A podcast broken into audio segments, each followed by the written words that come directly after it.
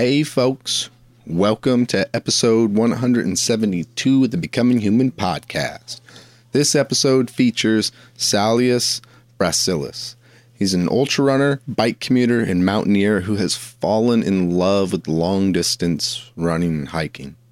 Salius has accomplished incredible feats of endurance, from biking 86 miles to Rainier, running around the volcano completely self supported, and biking the remaining 86 miles back to his house in Seattle. He's known for, um, you know, biking or running through several towns in one go and having someone pick him up and drop him off back at his home um, you know, running 50 and 100 miles at a time and going into the Cascades and exploring that rugged terrain, moving fast and light.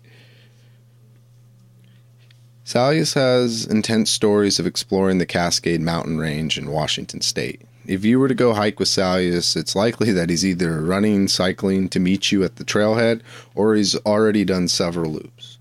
All this to say that Salius is not an egotistical man, as far as I can tell. His abilities are a reflection of his interests, and ultimately his lifestyle. He is a reminder that we're more capable than we can imagine. And while it pains Salius to be desk bound, it frees him to be able to ramble terrain for hours at a time. In this conversation, he talks about hating running when he was younger. And look at him now he's fallen so headfirst in running that he's had all of these experiences to tell. And it's been less than 10 years. And for you too, you can have this, whether it's, you know, painting, running, rock climbing, paragliding, all of these things are before you. Salius is a representation of the beautiful psychos within all of us. Those who ritually take on jaw dropping circumstances of their own free will. Believe me, there are quite a few of them out there. And when you know, you know. Here in like Washington alone, there will be people who try to run for the most or compete for the most elevation done in a year um, or doing the most miles in you know like a month or two month span of time. And nobody else sees it but the group themselves. And they love it. It's just for them. And there's some kind of satisfaction that you find in it. The amount of effort and commitment that it requires to you know even run a marathon and run a self-supported marathon into the wilderness for instance like ah, that's a very intense experience. And Salius is is just in the thick of it, and you can tell he loves it. And I don't, you know, I think we all have our own unique interests, but it's touching what we are essentially. And you don't even have to be a, distance runner, but to be able to endure, endure the suck, the suffering, to laugh and smile in the face of it all. I think that's a very human thing. And you can find Salius at um, Instagram at S B R A C I U L I S, and I'll leave the link to that in the show notes. Um, lo- along with a, a, blog post by Hiking with Hadlin with the story of uh, their Mount Washington Ellinor traverse before we get into the interview, if you want to support the show, you can become a subscriber to Becoming Human Podcast on Patreon. You can find that um, in the link in the show notes and on the website. Um, every month, I'm going to be dropping a bonus episode for subscribers where I read the notes of um, the book that I read for the month, my favorite book of the month, and I read a summary of the book. I'll also be posting uh, artwork on there that is completely copyright free. You could do whatever you want with it.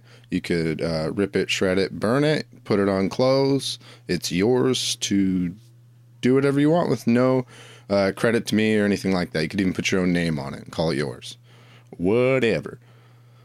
And there, I'll also be putting out um, different bonus material that I don't end up releasing to the public and turn into other projects. I have a lot of stuff that's it's kind of fun, but um, I don't follow up with and build it into a big public project. before we start this episode, I'm going to play you in with a track by Eyedea and Abilities. I thought it was really fitting for this this one, and it's Forgive Me for My Synapses. You can find the link to that video in the show notes too.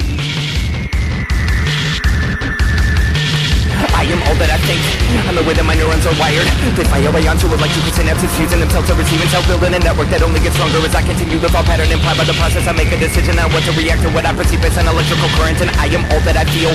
I'm a neurotransmitter's desire. These chemical messengers look for with a perfect receptor to fit in. They get in, they give it specific instructions on what to release Till the chain of events reaches down to the glands Which I produce every hormone on the spread of the tissue of organs And make them dance. All I can do is breathe. That's how I put out the fire And all I can do is think. Force my circuitry to rewire. Everything outside is already inside There's nothing we see that we don't know It's partially making our bone in our head So it seems like my duty to get in my biocomputer And pry apart neurons with long-term relationships. Out of my brain to release the chemicals. One day I'll be free From the brain that makes me me. Now that I know that I'm in control I can cut my own puppet strings. You are all that you think. You're the way the universe linked. I bet if you don't let it get a little better. Rid got a lot of words. All you gotta do is open up and at some point I, I was wondering like oh it'd be interesting like what i could do if i started practicing running uh, for certain, but there was not much of a push, not much of a motivation for me. I'd, I'd just uh, hike. I'd uh, either hike with my dad every weekend. It'd be something like 30 miles uh, on the weekend in a day. Um, so for most people, that seems like a lot, but um, and it was at some point to, when we started, but uh, later it became kind of the expectation. So uh, you shared that with your dad, like that that distance. Yeah. How how old you how old your dad? Um I, I keep saying 56, but I'd have to double check. he's he's somewhere about there. Was that would that be considered at the time, like when you guys first started, would that have been a lot for him too? Um, or did he have a it lot was, of experience? Yeah, it was a good push um for both of us, but he had some experience for sure. Um yeah, it's I I would say the first long distance hike we got into was in 2015, walking around St. Helens mm. in like about 18 hours, 40 something minutes, and uh, yeah, I was super terrified about like, man, am I gonna survive? Am I gonna bring enough food? How am I gonna oh. make this? I was like freaking out the night before, and because I had like no idea how people do it, but we thought, hey, we're gonna try this. Let's see how it goes. Wow. What yeah. what would motivate you guys to go um to go faster and and in longer longer distances in a day? Um, well, if you pick a route that you have to like once you go halfway, it's basically the same thing, either going the same way back or just completing the loop. So if you pick routes that are loops, you're kind of motivated to finish. And if you're like if it's getting dark, he might be motivated to go faster. Although it didn't quite 100% work w- like with that philosophy with my dad because he's mm-hmm. still going like similar pace. But uh, I've noticed a pattern that yeah, once once you're we're kind of sick of a of, the, of a particular hike, we're like let's just power through. Let's just power. Let's just let's just go. Let's no, no stopping. We're mm-hmm we're gonna get back to the car faster that way. so yeah. maybe the last few hours or three four hours that might be miserable, but we just like we don't care. Let's just power through kind of deal. Wow. And w- when you guys were going going those distances, did you were you guys inspired inspired by anyone or anything in particular, or was um, it just like this desire? Like I don't really like to stop that much. Let's go and see if we can make it bigger. Yeah, it was. I, I don't think. Uh, it was by any particular people. It's just like we see, we look at a trail map, or we, I, think my dad would have been looking at uh, maps or topo maps on the online, uh, and uh, just uh, thought, oh, this might be a scenic route. We we should try it out, and I was like, okay, let's let's try it. And so, and then after we did that, uh, we're I don't know what my initial I thought, but it's probably something along the lines of, "Oh, we're we're never doing that again, anything like that again." but uh, later we realized, yeah, let's try some something similar again, just a mm-hmm. different trail. And uh, over time, that became kind of the expected thing, and I barely even thought about it. Like, wasn't even nervous about it, and we're like, okay, yeah, we can make a day. So, and to this day, I mean, if, if I gave give him like a probably a day notice, we could go out on like a city walk for 30 miles. Now, uh, hiking and trails, yeah, that takes a little bit more uh, effort and uh, maybe preparation, but uh, we yeah, he could still do it. So, like we did the. Have you heard of the enchantments? Yeah. Could so, you talk about the enchantments just a little bit? Yeah, we did like a 30 mile loop because we connected the two parking lots. Um, we did that in, I believe, 14 hours. Yeah. Wow. We, we jogged like the eight miles down. So you guys go up the Asgard Pass we, first we and then down? down? We went down the Asgard Pass at the very end. Oh, wow. That see, I've only gone the, the other way. Yeah. Typically, yeah, the first time I went solo, I did go the uh, counterclockwise way. And then mm-hmm. with that, I went clockwise. Yeah the an Asgard Pass for people who don't know is like extremely steep. It's what in 0.8 miles. It's what 1,000 or 2,000 feet elevation gain somewhere around yeah. there. Something I I don't know. Yeah, it's fun. yeah, for sure. I told my dad, man, if we they, they were camping around there, I, I, and I told him, man, if they're visiting there, they should definitely explore that. So mm-hmm. my dad and I went and did the loop, and my siblings and parent or my mom went to the lake, and yeah, so it was kind of fun. Is your dad um, always like had some sort of athleticism?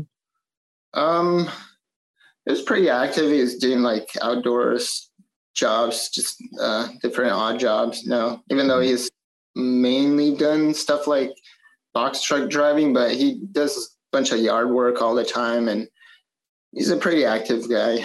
Seems like it, I've met a variety of people like in their 50s and 60s and stuff, and not.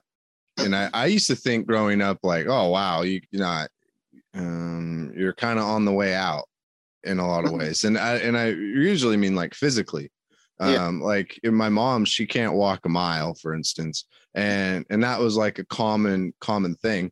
And then within the communities that I was raised in, and as I get older and I immerse myself into different kinds of sports and recreations, I find that like, wow, people like with um, consistent movement, right, um, and not a big sedentary life or good genetics, um, are active like well into their, you know, in their 60s, 70s, 80s, sometimes 90s.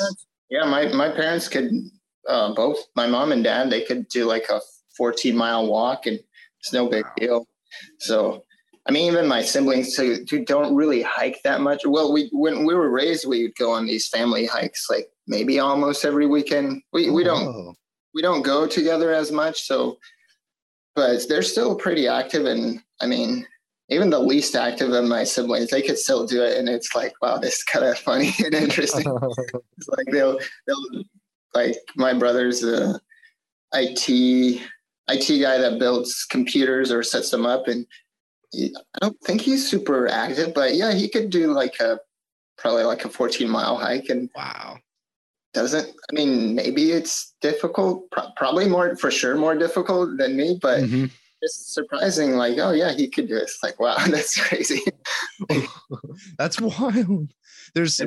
what I learned, like getting into the ultra distances, is that I had thought that that was like a very improbable for a person, just any old person, to be able to run 50 miles, 100 miles, 200 miles.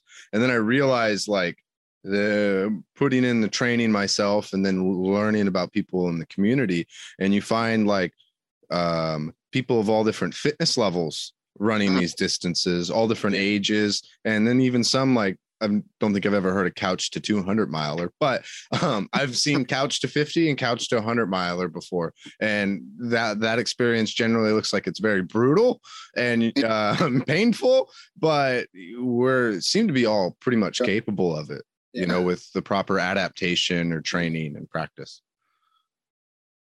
And um, you you said though that like you got rid of your car and you you seem to really yeah yeah, it's uh, not like I one time just randomly decided to get rid of the car. There were definitely reasons, like it was breaking, as uh, had I had to make so many repairs on it. I paid like two thousand dollars for a uh, 2000 Ford Escape that had maybe 170,000 miles or about or less, and then over a year and a half to two years, I paid maybe up to 6,000 for repairs for various repairs. Worst of them being like a transmission change, and so I was like, so That's I was a lot like, of work. yeah, so so I was like, screw, screw this. Well, my parents were like, get rid of that car, like way, way a long time ago. And I'm like, okay, fine. Well, I, I know this is, it's, it's such a mess. I'll, I'll yeah, I, I, I agree. I'll get rid of it. So, uh, and for the longest time, my parents were like, get a bike. But I was like, no, I'm, I'm using the Lyft for now. it's like a ride. It's ridiculous. I was spending way too much. And uh, eventually my friend, um, bought me a bike and it was still kind of crappy, but I got into a, some biking and now I got my own bike and now I'm bike to work. So it's pretty, uh, I'm realizing it's really good cross training. Um, mm-hmm.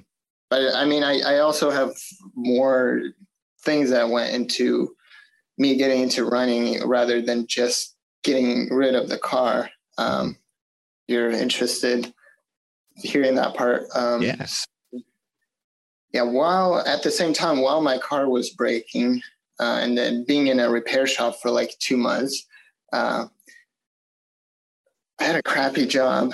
Uh, this as a I was working as a groundsman tree trimmer um, and just put, putting in brush and a chipper. Mm-hmm. Kind of a dangerous job. Oh yeah. Uh, so at first it was fun. I mean, it's physical and it was kind of an exciting job, but man, the people there are they're kind of assholes.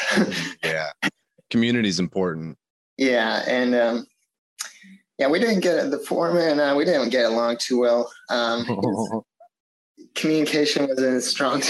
yeah, was, rate that hard hat and uh, uh, what else? Uh, yeah, was just making me nervous and all that. Like really, I, yeah. I mean, I even have a CDL, but I don't use it anymore. I don't. I don't care about it. Uh-huh. Like for the for the training, but yeah, because I went to Job Corps to get yeah. trained.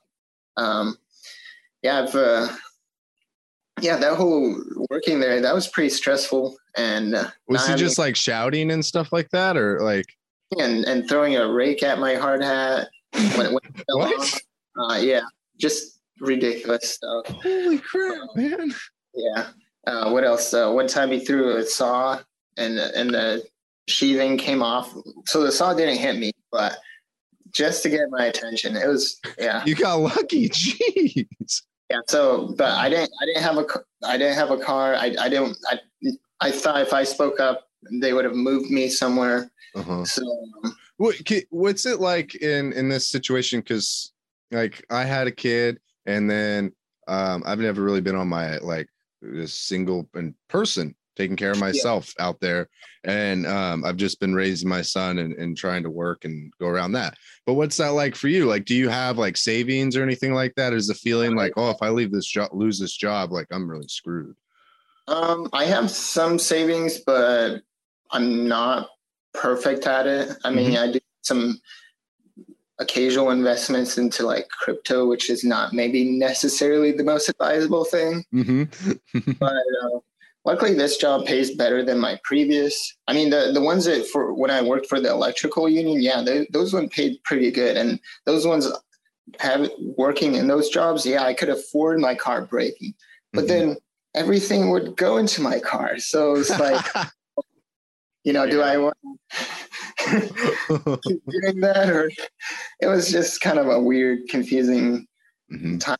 I had to make a decision that you know I'm I'm not taking a loan. I'm not I'm not buying another used car. I'm, apparently I suck at finding a good car. It was my one and probably only car that I'll own. I mean, who knows? Maybe I'll own another car at some point, but so far I'm I'm going with the narrative that having my car break was the best thing that happened to my life. So mm-hmm. that's, I mean, there, there's, it's still hard. I'm, I'm not going to say that it's easy, that it's, oh, it's automatically transform my life. No, it took, it took work. And uh, so, and and a lot of uh, experimenting, and I'm still working on it. I mean, I'm I still overwork with uh, just running, and there's a lot of uh, cross training that I should be doing that are stretching to make this dream a reality. But um, uh, let's see. Well, one time, this is going back to uh, kind of when I started running. Uh, one time, for example, I was okay. I'm sorry. I need to rewind. Okay. So remember how I mentioned you uh, how I used to hike every weekend. So when I moved out from my parents' house, I I still had I bought my own car and then I would hike by myself. So that was fun. I, I didn't really care that I did, I went by myself, but um, and I, I went on some pretty interesting climbs. Like they weren't just uh, regular like trail runs. They were like some kind of sketchy. No way. Can you name some of the climbs? uh, yeah. So first one I did when I moved to uh, Marysville and Snohomish was Whitehorse Mountain. I know so, it. Yeah, you, most people don't most mountaineers don't climb that. mm-hmm. Why? Can you tell me about Whitehorse? Yeah, it's like a you go a mile or you go some miles through a trail, and then there's no trail for like a mile. You bushwhack through, and uh, there's like thorny bushes. You go but follow a creek, and then and then there's trail again, and then you go to a snowfield, and then you go. There's like a there was a narrow moat. Well, at the time that I went, it was like summer, and there was a narrow moat, uh, maybe a foot wide. And then you cross it, and then there's a rock climb that you have to do, like a um, uh, low fives, I guess. I I didn't know what rating, but and so without yeah, any like air under your feet and exposure and everything. Yeah, yeah. So without any official like gym practice, I, I climbed that rock and yeah, I was so happy. I know, actually, I didn't even know how to use crampons. So I had to look up on YouTube or ice axe, ice axe arrest. Yeah, I looked on YouTube and I was like, okay, these are different ways. I hope I temporarily slipped just to practice, but that was like a really kind of reckless way to do it. But uh-huh. yeah, no, nothing, nothing happened. Yeah, I, I mean, I did slip a few times and I was kind of happy. Oh, yeah, good time to practice. yeah, this is right now. yeah, right now. Yeah, so uh, luckily everything went good. But yeah, I, I, wouldn't recommend anyone doing it that way. Well, what's um, your mindset like going going up there? Like, do you have like alarm bells off in your head, or are you just excited for the terrain as it comes at you? Yeah, I, yeah, I get excited at the terrain, um, mm-hmm. trying to tackle it, and uh, basically how I picked that mountain was I, when I was driving around living in Snohomish, I saw um, a mountain and I didn't know what it was. I asked Washington hikers and climbers. They told me it was Pilchuck. And I, I thought, oh, then I looked up what, what the features, like how hard it was. And I thought, oh, that's easy. I'll leave that to my, to hike with my sisters or some, some of my friends. So I, I didn't do that one right away. And, uh, but then I looked at Google Earth and I saw, oh, these peaks look interesting. Uh, I wonder what these are. Are they even climbable? And so I looked them up, and yeah, one of them was Whitehorse. And I was like, man, do people even hike without a trail off trail? I was like, wow, this is crazy. Let me try this. Wow. So that's like, I'm not even used to like hiking off trail. Like, oh. you know, so I was like, man, this should be interesting. And, for 14 miles, I think it took me like 20 hours round trip. It was ridiculous. Whoa. I was like, I was like cussing it, cussing it out at the end because it was getting dark and I was like repelling down steep, almost like cliffs with holding on branches. And then when it got too steep, I was like, okay, time to back up, go back up and find a different route. And it was like frustrating. Did you ever but, get like shaking, scared, or were you just like, oh, frustrated? I got to find the solution. I, yeah. I mean, maybe some parts I was a little bit shaky, but now most most times I'm just I'm just uh, frustrated. Yeah, determined. Yeah. um, and what's a moat like for people who aren't familiar? Like, what's that like to cross that? Uh, it was pretty narrow. It's, I mean, well, I can probably see maybe six feet down, maybe some sometimes deeper, but luckily it was it was a narrow enough gap. And was my the most exciting part for me was the fact that you can't. Once I got up to it, I had crampons and I had to take them off because I'm not climbing a rock with crampons, or what I did at least. I guess some people do, but um, what the most interesting part for me was that I had to figure out how to um, suspend my gear on there while I sat down. Like there was nothing to sit down. Everything was like sharp angles. I first had to make a flat platform for myself to sit down, then stick my ice axe uh, in the snow, hang my backpack, and make rely on that that it doesn't slide down because that's like all my gear. Yeah. Down, take off my crampons, put them in my backpack, and then put my ice axe away, and then free climb the last rock. So that I didn't even know if I could make it up. So Oh wow. and I didn't have a helmet unfortunately because yeah, that's stupid. But I later I was told, oh, you're supposed to be with the team with on a rope team. I was like, whoa, okay. oh, it's Yeah, wild. but now I have a, like a bunch more gear. I I go with a helmet and yeah. it um i find there's like all different kinds of mindsets going into these things um and for for instance i guess if you take like skateboarding i'll like at a skate park right i would be the person who's like um thinking about all the things that can go wrong sometimes. Yeah. but if i'm like out in the alpine or really on like a really long run um i'm just in the moment you know? And i feel that when i go skateboarding and stuff but it's not like automatic. And i realize when i take my son out there he's a child so it's a lot more or a lot less subtle his feelings. Um Yeah.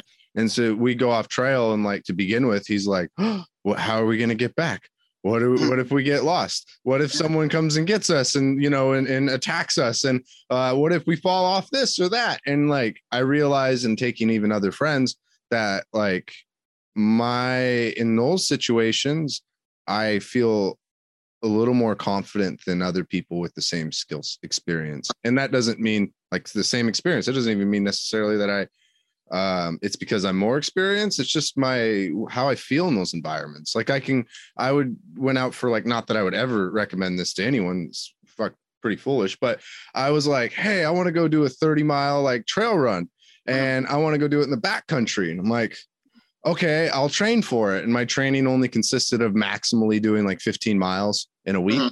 And i'm like you know what? Like i didn't do all my training but i really want to go out there. So i'm just out there alone and i don't have like any sat phone and i choose like a really like um out of the way kind of trail it's not really popular. And um and i was just talking and i look back on it now like you know years later and i'm like wow that was crazy. I used to just like just go and run out into the back country and you know sometimes crawling my way the other Mhm. half back to my car or whatever and taking naps along the trail I like, do that. I do exactly that. Yeah. yeah like That's that's how my dad and I got into the, these like light packing trips.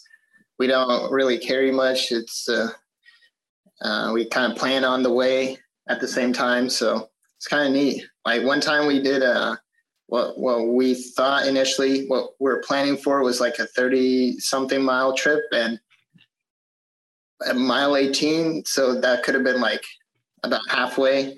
We're like, oh, we don't want to go back. Like we were following a river by Mount St. Helens. I forgot what it was. It's like Lava Canyon, maybe. I don't know Okay. if you're familiar with that um, Mhm. by Mount St. Helens. And there was no bridge to go back on the other side. And with that, well, I guess we could go by, up by Mount St. Helens and do part of the loop and come back. And but the risk is there might be some snow. So we're like, do, do you want to try it? And said, yeah, let's try it. And so from that moment, from a 36 mile or from a 30 mile trip, it became a 56 mile trip. yeah. yeah. See, and for me, it's like I live for those moments because all I used to know was like, um, like hiking where you go like five miles a day sometimes, you know, and like reading the those like very popular hiking books for like the state of Idaho or the state of Washington, and like hiking with um with friends. And for me, for some reason, it always felt very painful and slow. Um, and like the and also being on a trail like i love being on trails but especially when i'm moving slower um it's just not like it's just so much like empty space and and that's nice sometimes but when i do that for hours and hours it just never really appealed to me and i never got like the backpacking thing just like i had trouble like understanding the programming thing where you sit in front of the computer for at least eight Yeah. hours in a day but then i like get into off trail travel or i start running and those like what you said hitting that river and trying to make that decision like those are the moments that i really come alive for and it seems to be very different than like going to go and, and hit like your popular trails and doing like the five mile loops and stuff Oh yeah, way way more interesting for sure. I I de- that's same same thing for me. That's that's kind of what I live for too. Um, I mean, yeah, it gets kind of boring when when I do these. When I can run so far, it's like oh, it's still the same routes. Now, now I have to go even further to to find new spots. So, uh, but I I think that's why in the future I'm gonna be planning to do some mixed, more mixed adventures. Like I don't know heard about the trip that I've done, uh, biking to Rainier, running around and biking back, like doing the one trail. So yeah, that So trip is like 260 miles total. Yeah. and isn't that where it come where you come in now where you don't you like going um to these places right and you live like in the city you live in you know in seattle right um which that puts you like what 60 70 miles from from the national forest at least yeah uh so how like miles from from the most popular uh, mountain, Mount Si, which is like a 10 mile hike. It's not big. It's not super challenging, but a lot of people like to hike there. and there's other mountains too. So how do you nice. how do you reconcile with that though because didn't you just like um if you could go maybe like you know uh x amount of times in a week you could now go even less because you have to commute there on bike or you have to run Well, the thing is, I'd say it's a lot more rewarding when I can do it by myself, self supported, than driving there. Even though, yeah, I don't. It's takes it's harder to get to them, but oh man, it, it is so much more rewarding when, like, one time, one of my friends, um, for example, I agreed to hike with her, but she was considerably slower than me but the only the one reason I agreed to go with her is because I ran to the trailhead. It was like 40 miles to it, and then I was like, "Yeah, sure, I'll I'll keep up with your pace. Like it'll, it'll be a relaxing, it'll be like a nice relaxing portion of my run." So I, I didn't mind, but like other other than that, I wouldn't just like drive there to just do such a short hike, you know. But when I did Mount Si by myself the first time, yeah, I went like off trail. I went exploring cliffs. I went on pr- some pretty sketchy areas, and I thought I would do more miles, but then I was like, nah, this was enough. I'm I'm happy to be alive. Me yeah, yeah it's like thank you yeah, this was a good experience. So what's your relationship with death and and danger because um do you see some value in confronting danger or having um the opportunity to mitigate like manage risk in your life rather than eliminating the risk entirely um, yeah, I guess um, I'm I'm definitely more like a thrill seeker, so Mhm. I'd probably never fully want to eliminate risk, but I guess I choose what I want to risk. It's m- more like, uh, yeah, well uh, okay, yeah, with with like life and death. That's I. I'm I am interested in like pushing my limits to see um, how far I could go. Um, it's a good description. well we're all gonna die right Yeah. and you always like I, I really mean everyone does this you're you're probably eating something or drinking something that's not really relevant to your survival right now right like it's not explicitly like this is going to keep me alive you, you do like a cost benefit analysis even if it's very subtle like is it worth eating this cake for less lifespan right or like less health you know is it worth um, going to run even though i'm going to feel this physical pain like soreness on your legs right um, but some people are like, yeah. Um, I think the way I look at it is it's more. I kind of exercise more for, or I take those risks more for like my mental health than than anything. Um, I same with like exercise. I I do this more for my mental health rather than necessarily fitness. Even though maybe it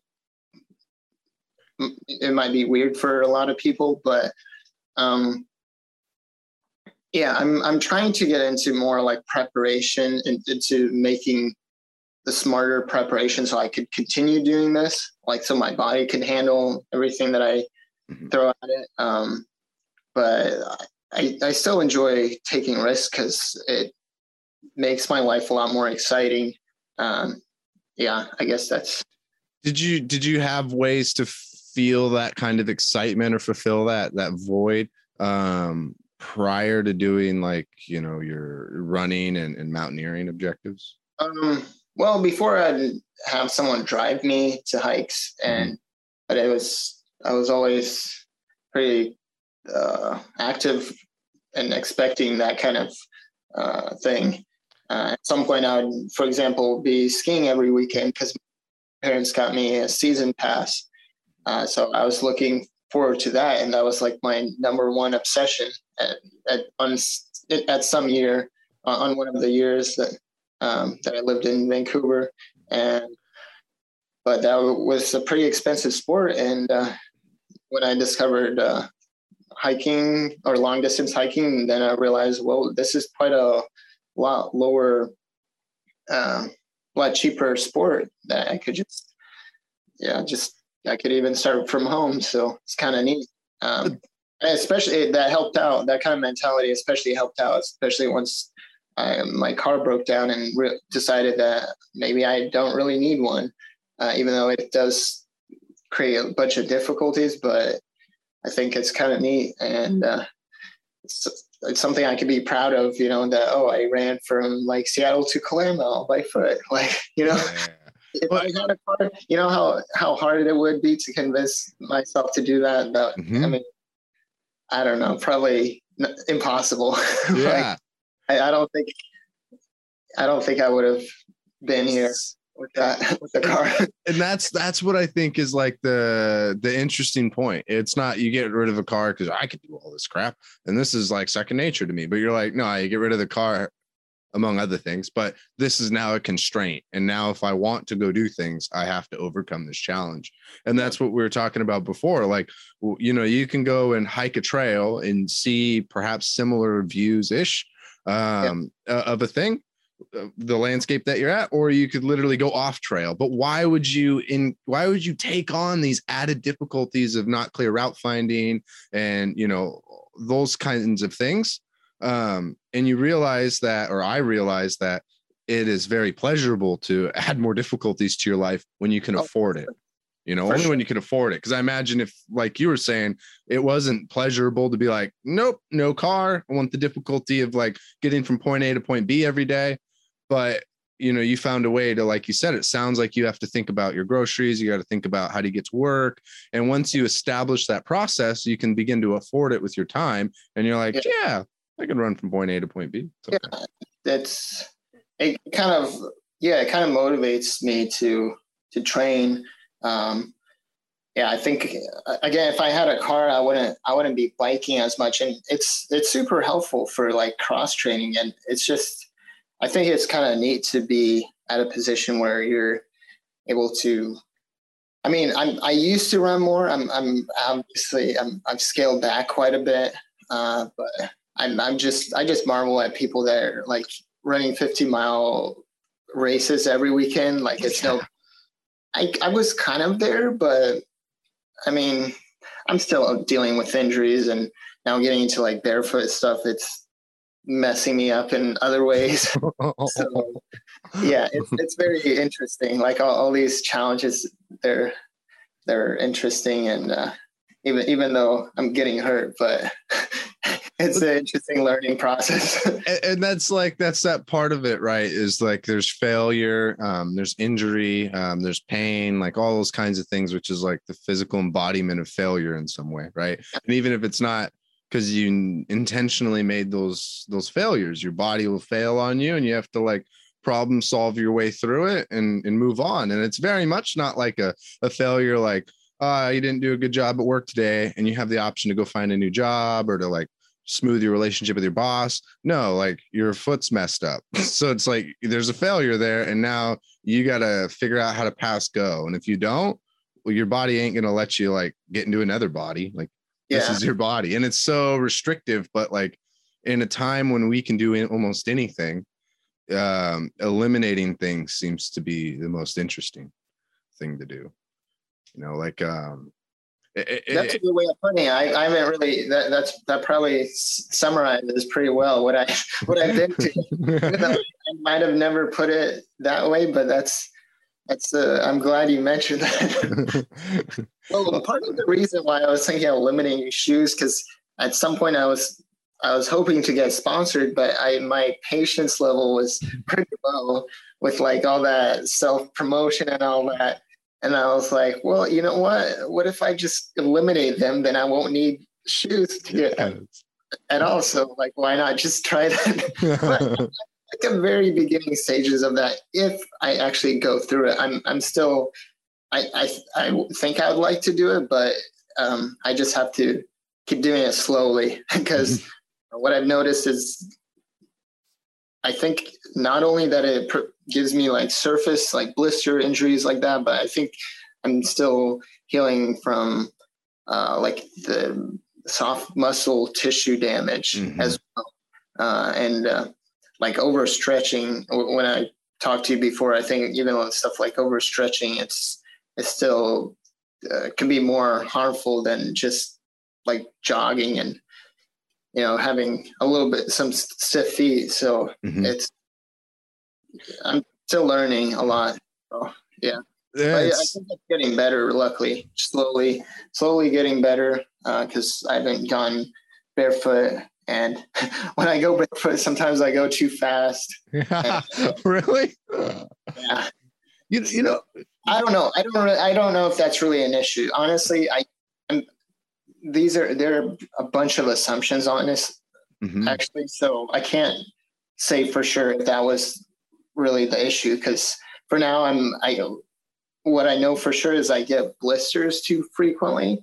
Mhm. It's because I, I go to I think I'm healed and I could handle way more than I can and the truth is I can't and when when I get blisters they're very sudden and oh, it's like- really?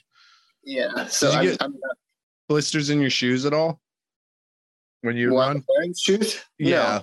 no. uh, Uh, Well, I mean, after I got, I went barefoot, yeah, from Mhm. from the barefoot stuff. But like after all these years, I just use sock liners, and no, I typically don't even like running in wet shoes. And yeah, we we talked before the podcast though about uh, like programming and realizing that that kind of lifestyle um, wouldn't necessarily suit you being at a desk for so long um, and that's something that i see it's like um, it comes it comes it comes hard it comes like a challenge for you right?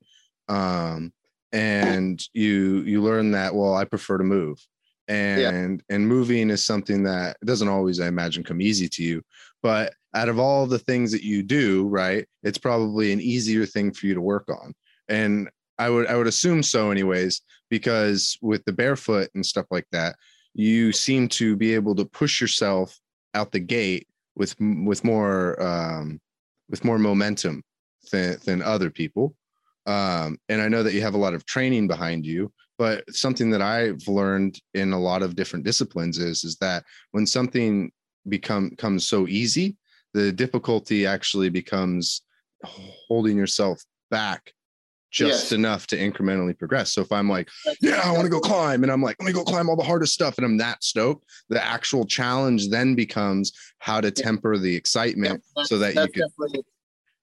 yeah, that's definitely my my issue. Um, but at the same time, it, I think it definitely relates to how I do my runs. And for example, a lot of people, or I don't know what percentage, but I know a lot a lot of people they wouldn't run with music, and for me, that's like a, a pretty big motivator or a pretty big drive, at least for pace and being able to stay interested in in the run for a long time. Uh, so I've been considering running without music, but it's be quite the challenge, and I, I'm sure I should try it more.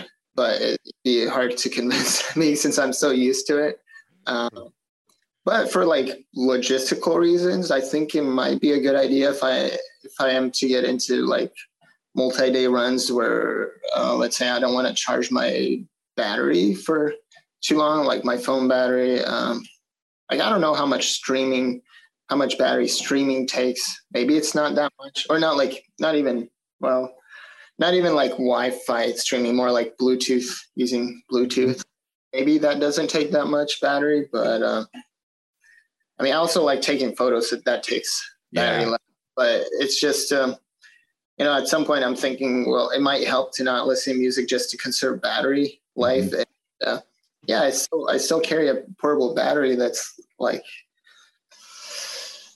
uh what, maybe a pound that would last for with intensive use for like 48 hours, maybe more. Mhm. So um, it's it's a useful tool, but uh, I think a lot of people they don't even use that much. So you know Yeah. that's why they're able to go unsupported for that long. But the, overall, I'm very interested in unsupported adventures. Um, they're very fascinating, especially with my situation of like not having a car, and it, it appeals to me. and and it gives it um it gives it this inherent sense of meaning because For like sure. you know not even by your own choice just by your predicament because you get this thing where you drive and you're like i can go once again this restriction and limitation i can go anywhere. So what trail should i go on today? And and it's also like i i used to be a person who wouldn't want to repeat trails unless i like really had to at least Oh, like i do one trail every week. And That and then too. Yeah, and, but I, I learned though that like because you got i imagine you're forced to do that in your commute. And i learned a thing or two by having to be forced to do the thing i didn't like to do. And i realized like i noticed more depth in my route. And i noticed my abilities more because it was obvious when i've gone a route a hundred times when i'm getting faster or when it's becoming easier but when i'm like changing the route all the time right i'm not noticing my what's going on inside because i'm so focused outside on all the newness and experience. Mhm. um, have you had a similar change in your relationship to running and, and biking because of your constraint of having to bike or run from your home?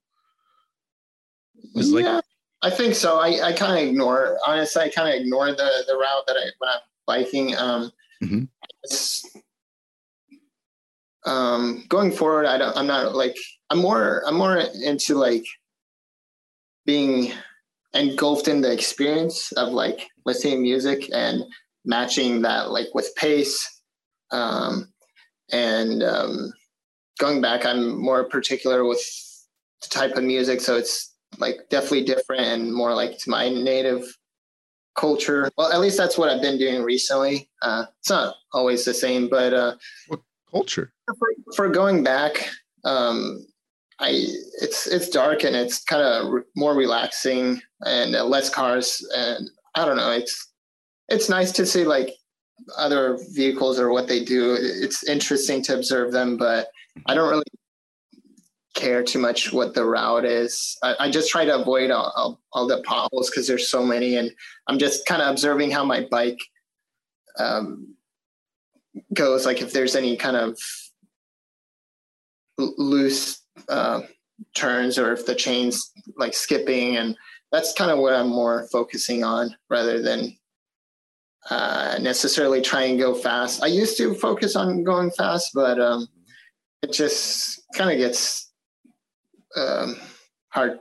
Like I, I can't be going hard every time unless unless I really unless I like take gels or like really pump myself up for some reason. But it's yeah, I can't can't focus that way all the time. and so that comes a constraint because I I may I haven't commuted like okay it would be if my exercise volume my commute maybe would consume five percent or Mm. or ten percent because I live really close to where I used to work but um that's what I mean by a constraint because now your your ex your exercise regimen is constrained. Like you're commuting to work on your bike, I imagine is that's very unique relationship to biking or to getting from point A to point B while using your body. Like I have never had that experience. Um, did that like poison your relationship with with exercise in any way, or does it just feel different? I don't know. It's because now you have to do and that's a real have to do and i don't imagine a lot of people actually but have see, to do anything so, so the thing is, Mhm. I could be taking the bus. Uh, going forward, it's maybe 15 minutes slower on a bus than biking. Sometimes. So I'm saving time that way. Mhm. Going back for sure, it's faster if I don't wait after work because there's less traffic. And then um, the other thing is, biking has helped me running so like so much that I'm I'm actually happy. Like I've that that's specifically why I bought like a better bike, a more um, convenient bike rather than kept my trail bike.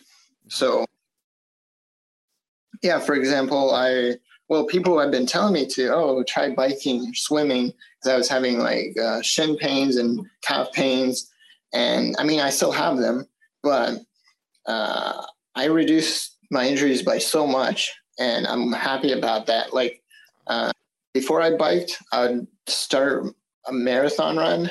I get calf uh, pains in like within two miles. I had to stop and stretch for like 15 minutes, and then I was good. But now after biking, I don't have to stop. I, I'm I'm like, wow, this is really crazy. I don't know how that Cool.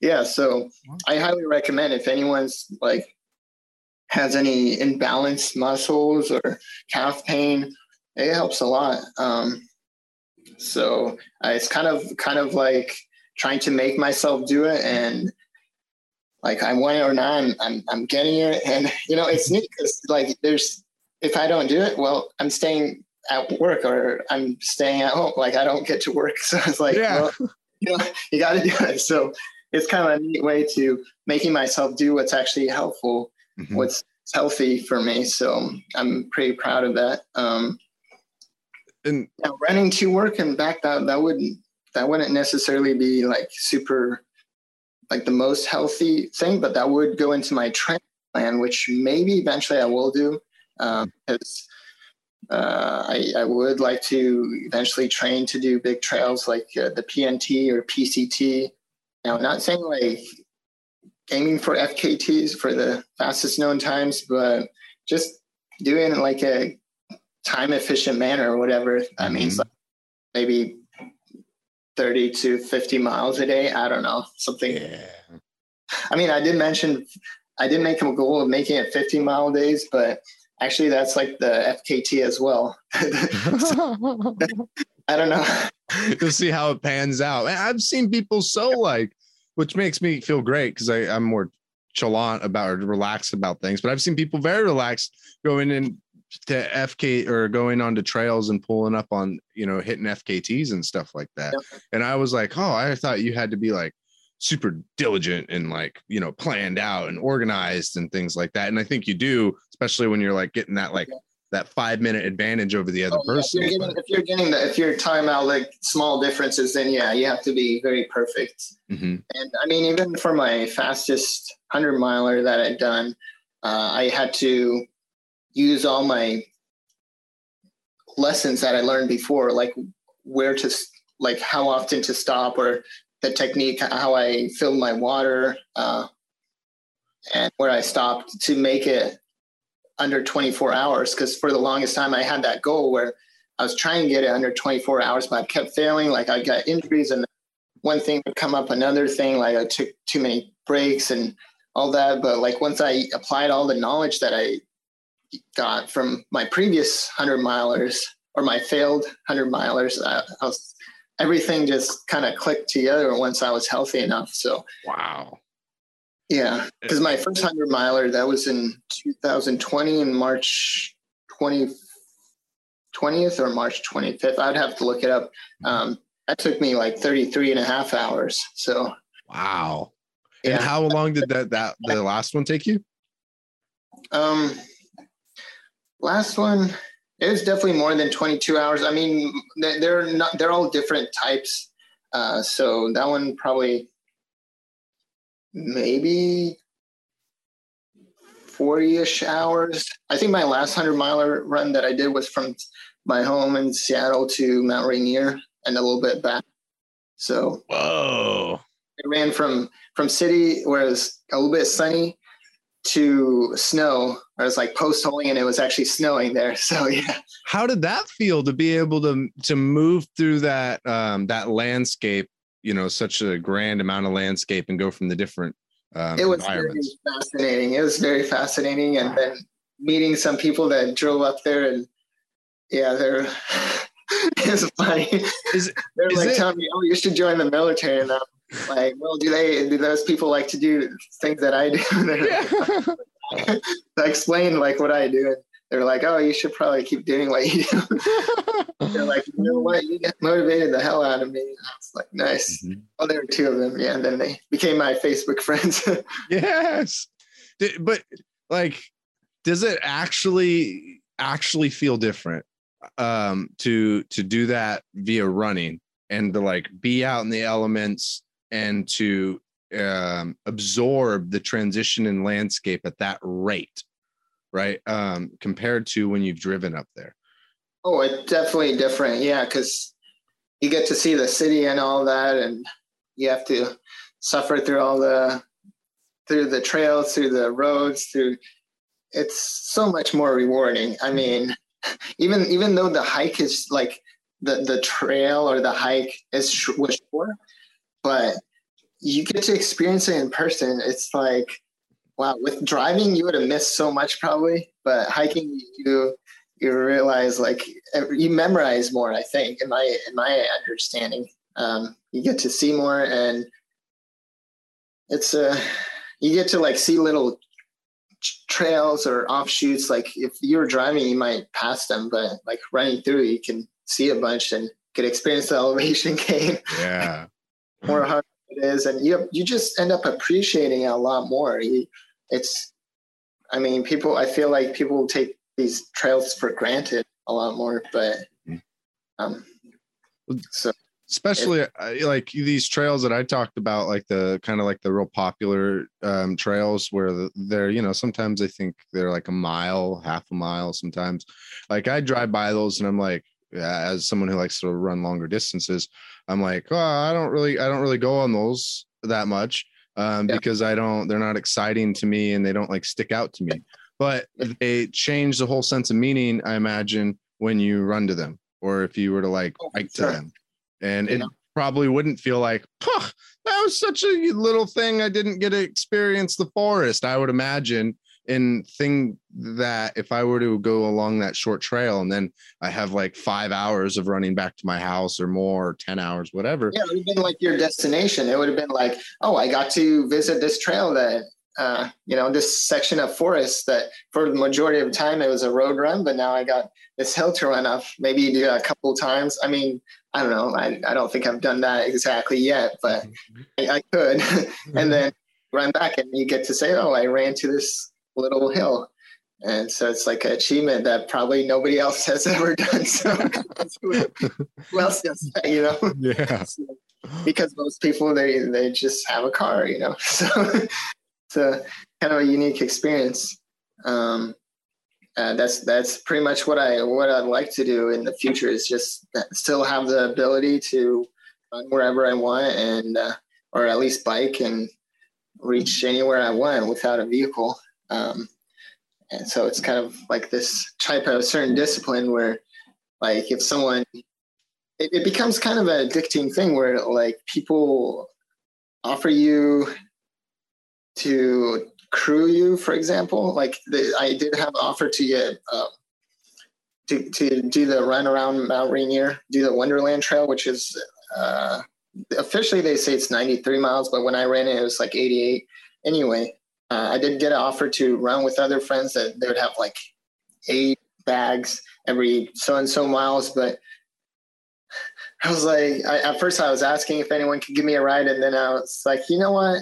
Never mind. I'll I'll just do it by myself. I, this is more interesting. Just riding my bike to it, riding all unsupported. You know, I think this would be a more interesting experience than getting a ride there and getting help. This this is I'd be way more proud of that. So that's what I went with.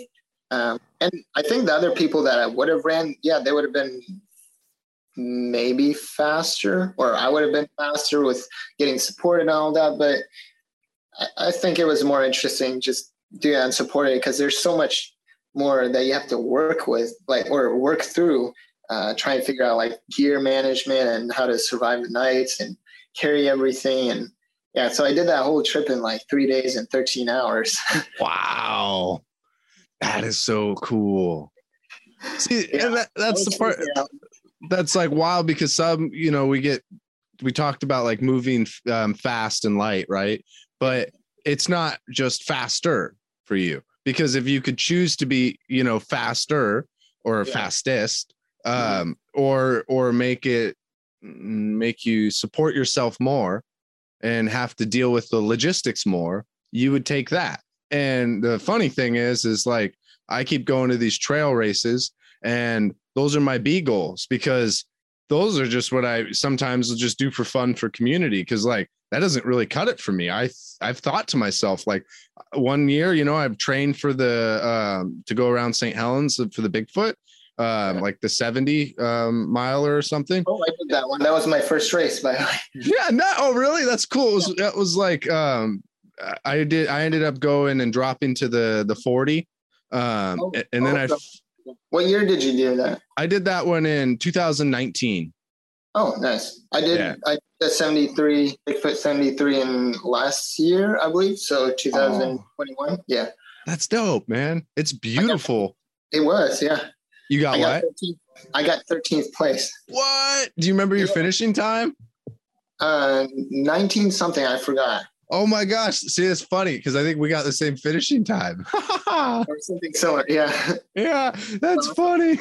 Yeah. Mine was around like 19 too. And then I was coming in and I was taught, I had um, acquaintances who were doing like the 70 with me. And I was like, yeah. And then I get you know, I'm getting out to the like the blast zone or whatever, and there's this one guy who's like, and for the blast zone, that's basically like halfway through the 40, but not quite halfway through the 70. And um, this one guy's like, "It's a good day to die," and I'm like, "What?" and he's like stopping a lot and things, and he's like, "I just got to quit the 70. I got to do the 40," and I'm like, "You know what? I got to do two. I got to do that too." Uh, and oh, I'm wait, wait, so you got 19 for the 40 miler, right? Yeah, yeah, I did, and that's what like I got the 73 on the 19th.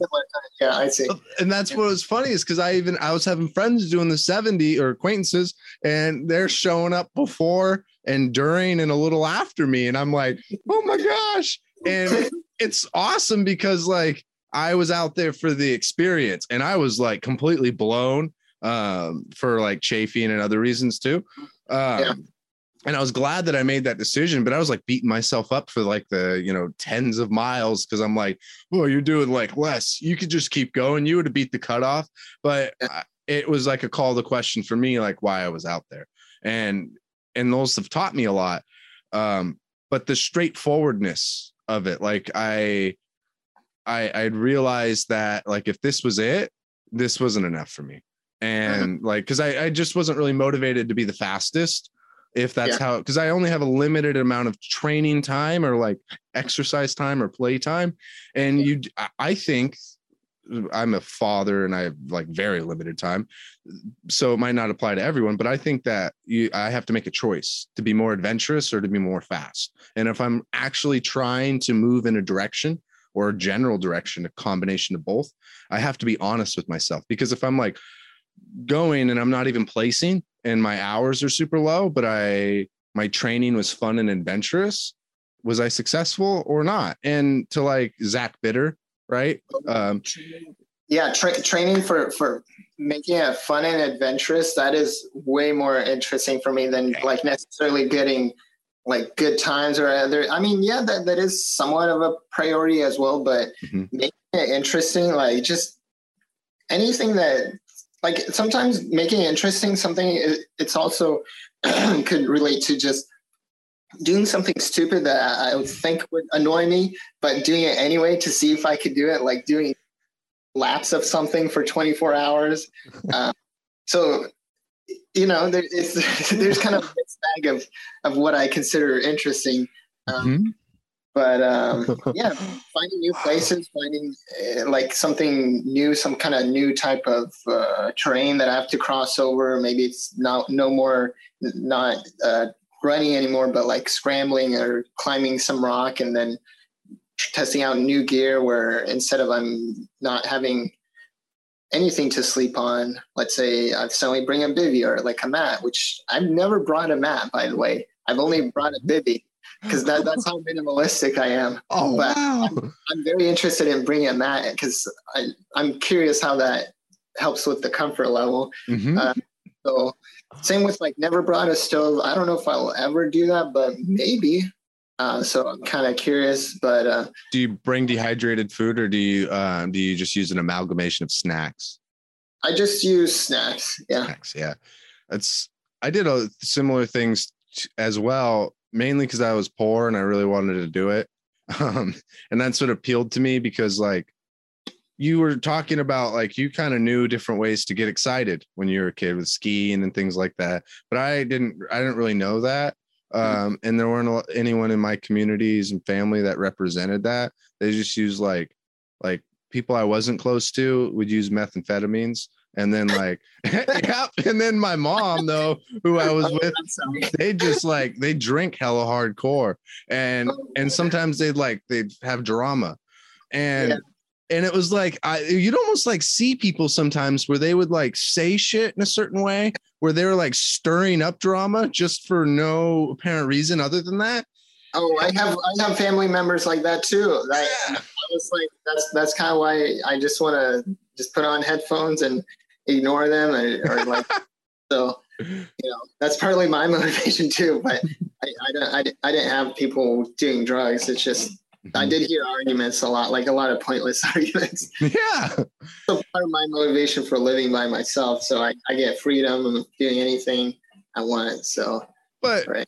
you know, like arguing, I I had found like uh like there's you know comedy with roast battles, um. Where you you know you talk crap to another person and the other one has the diss and all that, and then there's like um what is it? There's like martial arts, yeah. um and there's debate um and for other things that you get when you get fighting is like a really high heart rate like ooh, it's exciting i think and so when i found these things like martial arts was a good one too i have no interest in like participating in drama it's very easy to diffuse drama for me as long as i can communicate with the person like i don't feel like i get pulled into this dysfunctional patterns as much because like the only way to run is to eat properly, like to run well or to run where I feel good is to eat properly, do some stretching, wake up on or get good sleep.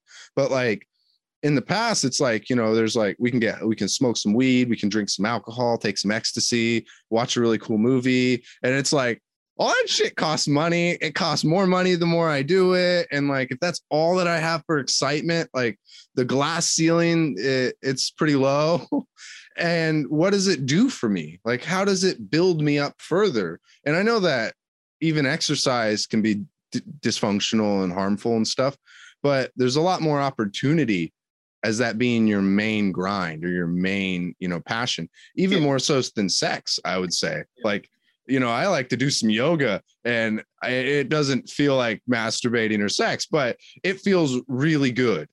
And to be able to like go there to make myself feel good in more than ways that more ways than that are sexual or to go and make myself feel excited in more ways than that are watching a movie or doing drama or talking to a girl for the first time. Like i didn't know that stuff was there. It, it seems so trivial now that i like talk to you and i meet all these people but my sense says that it's not very trivial because of where we're at. Like just to make it quick is if i need for someone to watch and educate my son there's institutions which those are important but if i need someone to take care of my car there's a place they take care of it. If i need someone to take care of my health you know i go to the doctor and then i go to physical therapist. And like and then i go to work and provide my one singular or limited skill set that i just spend all my time in. And anything that i need that's outside of that skill set i buy you know? Mhm. and like and even stories. But look you're a person having adventures and creating stories to to tell and to listen to. Um and you're just going out there and doing that. No one is like you're not purchasing these experiences and you're not chasing this ephemeral like euphoria. You know you're doing these hard things and there's a consequence of the ephemeral euphoria of the feel good endorphins that go through your brain. Just like jumping in the cold water like it feels like i'm on some kind of drugs but Yeah. it, that's hard and that's fun and like you know it releases a lot of serotonin when we go in the water but i'm not just taking more serotonin in the form of ssris or antidepressants whatever i'm like going to go and do this activity that's yeah, like, that's, that's way more hel- beneficial because it increases your alertness, or at least that's what I heard. For Mhm. for like hours after, it like sets up your your whole day. You go to like cold showers or go into a cold dip. So I I should be doing that more. but anyway, um, when, when you were talking about like doing, although like doing drugs and all that, I, I did have a period of uh, where when I didn't have a car, I was just playing video games for hours and hours and being depressed and started realizing, wow, well, man, I'm kind of impressed that I could play this game for hours, but it's not. I feel like it could be doing more. Like, why? Why am I doing this? because I I used to hike 30 mile days, but just just because I didn't have a car, it's like what? Th- This is ridiculous. So one day I, I was like, okay, I need to go to a grocery store, buy something. Guess I'll walk. I'll walk. Uh, hold on, sorry. Mhm. Um, I guess I'll walk uh, eight miles to a store and then take the bus back. But I had I had time and I didn't have a car and thought, you know what? Why don't I just run a whole marathon? Because I I hiked thirty miles in a day. Just always wanted to find out how I'd do on a, on a flat road or sidewalk, and I just never really made myself do it. So let let's just see how I do it. So I ran and I stopped to eat berries. I made plans for the after the run while I was on the run, like uh, where I could go for a pizza place, um, maybe watch a movie at a movie theater, and so I completed that that marathon in five hours. And I thought, man, you know that's kind of slow. Like I guess I was comparing myself to Boston Marathon time. And you know that's that's kind of slow.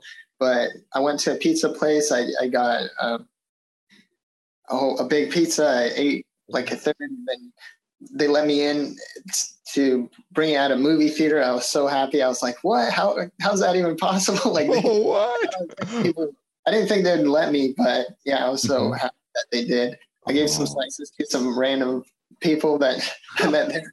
So That's it was cool. super fun. So that day was such a blast, and nobody told me to do that. It was just like finally, like the right conditions happened. yeah, it all lined up. Yeah, and then so the next weekend I was like, okay, I got to try this again.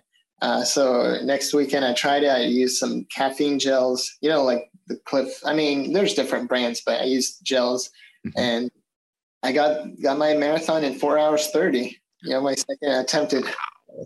And but then my legs were cramping. I was like, man, this this is so bad. I can't be using gels.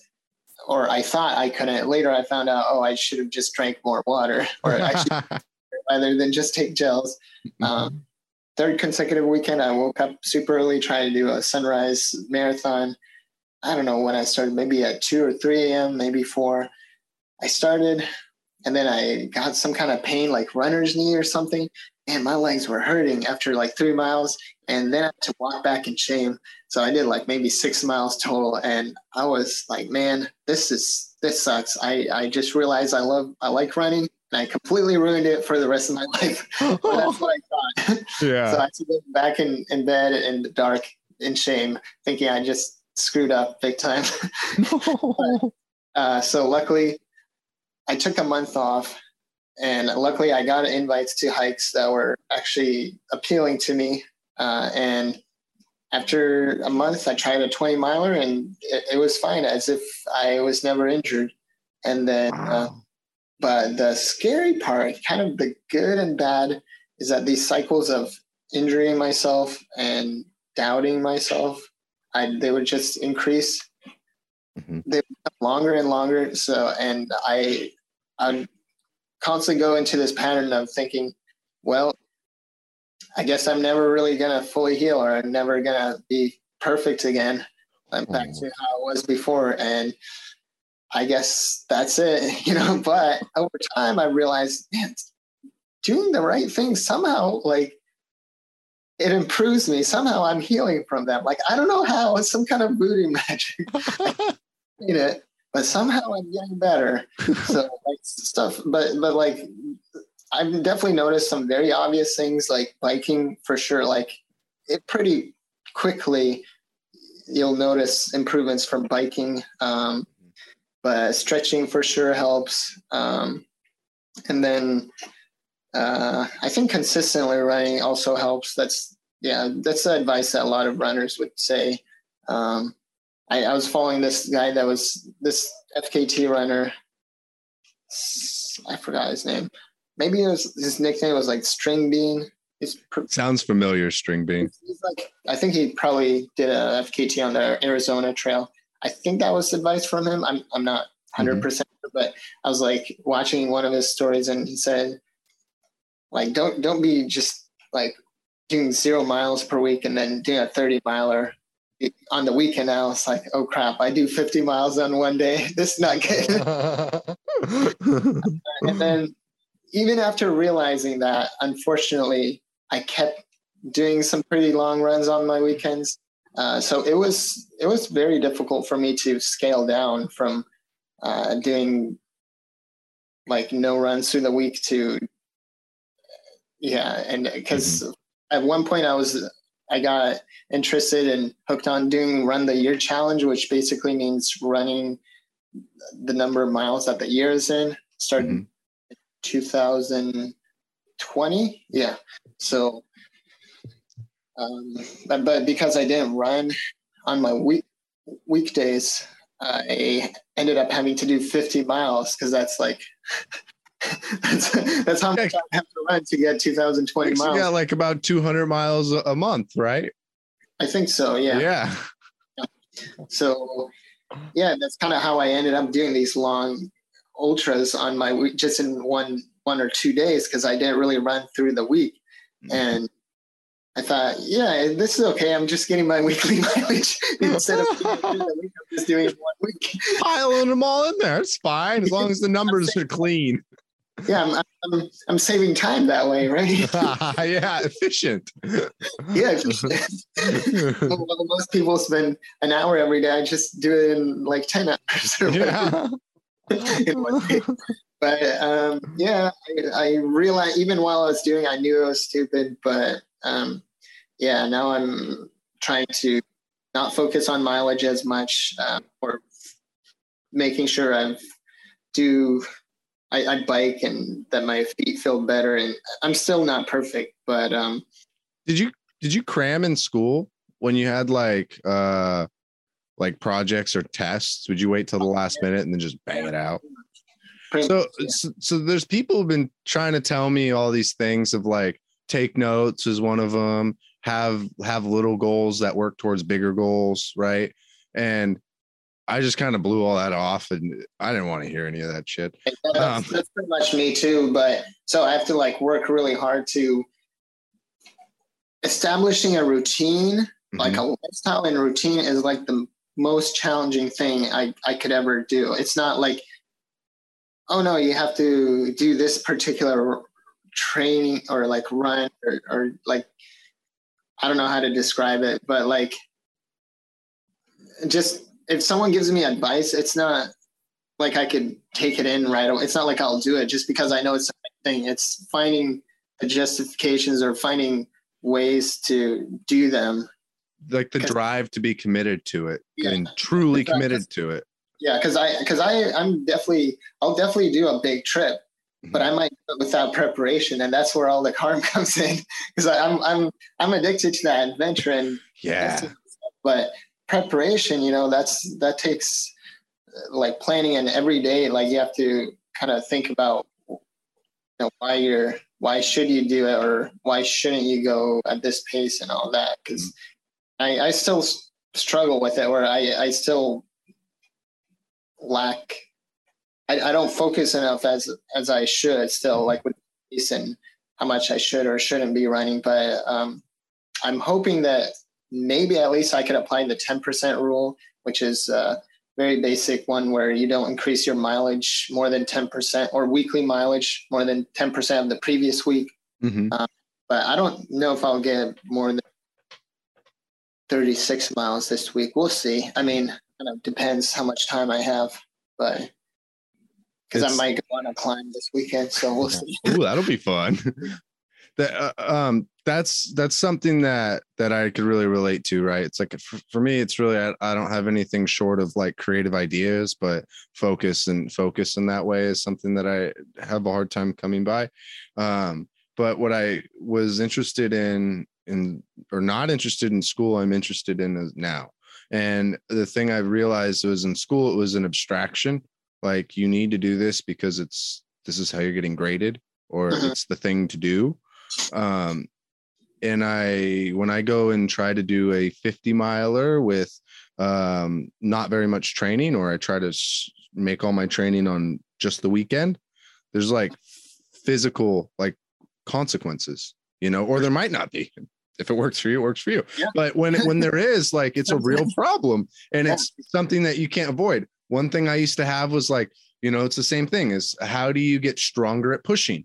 Like you could Mhm. desire all you want. You could say, well, I'm just gonna try to do the maximum amount of push-ups one day and Yeah. I'll be stronger. Or like my goal is 50 push-ups. So if I just try 50 now, then I'll get it. And you realize like you gotta you it might Yeah.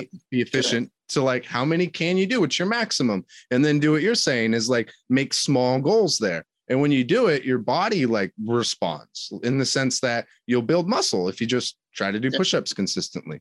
And it's a lot harder to like say, you know, fuck you, I don't want to listen to your advice, or gosh, that's a lot of work. It's like intrinsically attached to the process, you know, whether or not you want to listen to it or not. And it it Right. might be different for someone because there are people out there who kind of like you were saying with their daily mileage and doing 100 miles every weekend um who don't apply to you but there's like a way to go about things that at least make it a lot easier and Yeah. make it more likely you'll be successful Yeah. that that's definitely an issue I have is where if I interpret advice as something that oh you have to do it that way, then it's make kind of turns me off to where I kind of don't want to do it just because they told me that even Yeah. even beneficial. It's I have this like certain type of mental block or something, and uh, so I try to I try to look past that, but it's it can be hard. So, and it's it's not always just that. I mean, sometimes it's just uh, I don't want to spend time for those like sub goals. Mhm. Um, of course, over time, yeah, that uh, in general, yeah, they're they're definitely really helpful. Like Mhm. strength training and stretching. That's that's something every everyone should really do, and anyone into running or hiking. And um, yeah, but out of like the group of people who mountaineer I, i'm might be giving you a lot of credit in this sense but i think it's pretty valid out of like the people who like mountaineer and do hiking in the state um you do things in a way with like a certain commitment um and ability that not e- not everyone has even amongst those group of people who who are mountaineers and who are hikers right like and it's not like like you said though it's not where like look at you you're better than all these people in the sense it's like you possess certain traits that hold you back and push you farther yeah, that other people might not have. And maybe if you were Zach Bitter on a, I, this might not be true, but maybe if you were Zach Bitter on a little track and you're trying to compete who goes the hundred miles the fastest, Hmm. and then you guys went and did a point to point hundred mile race with no clear trail from one place to the other and a little bit of scrambling. like it's like a apples to oranges comparison of competitions and of skill sets. Yeah, maybe. Like I mean, I, I still, I still try. Yeah, I still try to go for speed, for example, but Mm-hmm. uh, I definitely enjoy the vast variety of different types of uh, parts about running and the experience of it. So, like, I, I enjoy inspiring people. I enjoy telling my stories. I enjoy um, explaining what helped me and showing the process as much as I can of what I did to get here. And yeah, so it's there's a lot about running that's not more not just for like uh, my mental health or just fitness. So Mhm. I mean, yeah, I do. It, it it would be nice to. I do enjoy like when I hear, oh, you motivated me to can, try running again and all that because I, I hear that once in a while. It's pretty heartwarming. Oh, so yeah. It's and see, and that's kind of like what you are a lot for me, I suppose, because in terms of my personality set, where like I like to learn, I like to run faster and things like that. But like I'm also motivated, I'm motivated by those things, but there's other things in running that in my hierarchy of importance are a lot higher. And you're somebody who represents that in the kinds of adventures you set out for yourself. You know, I'm the kind of guy where like if I can mix sports, I'm really stoked. If I could go off the trail, I'm really excited. And sometimes it's hard to see yourself until you see yourself in other people. And and like, and that's where I like I see some of the things you do and it's like, hey, I think I, I want to try that. I want to work up towards that. And that brings me to like just to be respectful of your time. Um, one of the the things that that I've seen you do, which was um you've done these like these long um off trail and mountaineering um kinds of ultra distance adventures, right? Would that Yeah, be fair to say? Wh- Yeah. What's what's one of your um what's one of your like your favorite or the ones that you look back on most fondly? Um, maybe I don't know. There were a few. Um, there are a few. There's some. Like you did like the North Bend Triple, right? And the um, Mount Ellinor. Um, yeah, I've done. Well, Mount Ellinor is in the Olympics. Uh, I did the traverse from. I wouldn't say that's an ultra distance, but that's an interesting route. Like I've done from Mount Washington to Mount Ellinor, like a loop. Um, Mhm. and that was fun. It was pretty sketchy scrambling. Uh, was it? Yeah, yeah. It's a, like a five. It's like a low five scrambling. Yeah, Was some the rock really friable and like breaking apart and stuff, or pretty solid rock? Yeah, some parts, yeah. I, I wouldn't recommend for beginners. Yeah, this guy was bringing a rope, and I told him, "Ah, just leave it." And yeah, maybe I should have let him keep the rope, but yeah. And that was, sounds like. What's up? I was gonna say sounds like someone almost shit himself. Yeah, he said he wasn't. He hasn't been that scared in like twenty years. I was like, oh crap, that was. I always do that. I always, I always. There's no for with my limited skills. There's no guarantee way to to say that yeah, where I lead, you're definitely it's gonna be easy. Like I, I, I can't guarantee that because unless we unless we agree that okay, we're gonna find an easy enough like hiking route rather than a climbing. If there's a actual agreement like that, then yeah, if we spend time, but if we're like not really talking about uh like hold off, let's find a easier route, then yeah, I'll just go what I'm capable of and the other person just kinda have to follow. yeah. At the end I'm like feeling a little bit bad, but if they make it, that's good that that they push themselves. That's hilarious. yeah. Uh, Um, for my more memorable ultra runs that uh, w- that were more like uh, scrambling, I'd say I've done like a 70 miler from North Bend. I did like seven peaks, uh, and, and there weren't like very major peaks. They were just like I don't know, I'd call them like hills, but individually, yeah, I guess they're separate peaks that people would do like one a day, um, or maybe two. And yeah, one of them, then they were by North, they were by I 90. And, but the very last peak, I think it was Duchess of Kent. I got so frustrated trying to go up and the rocks were super loose. I couldn't find, I couldn't get up to the peaks right away. I was like going up the ridge and realized, uh, crap, this is not the right peak. Let's go down and around. Okay, this is the right one. Let's go down and around. And so I did like three or four failed, like little ascents, and until I got to one of them. And but then there was another one, another name peak. I started and I was like, screw this. And on top of that, I'm not even going back to like the the main trails. I'm just gonna go straight down the mountain because screw that. And oh man, that was such a risky move. I, I didn't even know if that was possible. I was just like, I, I want to go down. So I went down and man, I that could have been bad, but I made it down and I was pretty happy that I did. Uh, but once I got down, there was like a creek and I tried to avoid it. And then I was like going to the sides thinking, oh, okay, this will be easier. Cause at first I thought going in the middle would be easiest, but it was a, quite, there were some slippery logs. And so I couldn't go in the middle and uh, on the creek. So I went on the sides, but then there were new creeks that would come in and each creek has like their own like little dip Mhm. and to go down and up and And you can't I even thought- see until you get down. yeah yeah and so so i thought okay this is just one creek right okay i just have to keep staying to one side no it's like another one and then another one and then another one and it's like endless amount of creeks that just join this main one so i thought okay let's try the other side so i thought okay let's do it and then then i find and another creek another same thing. So at some point i got exhausted and it's like you know what? I just need a nap. I, this is like frustrating so much. So i like found a log. It was like a slope a log and a stump.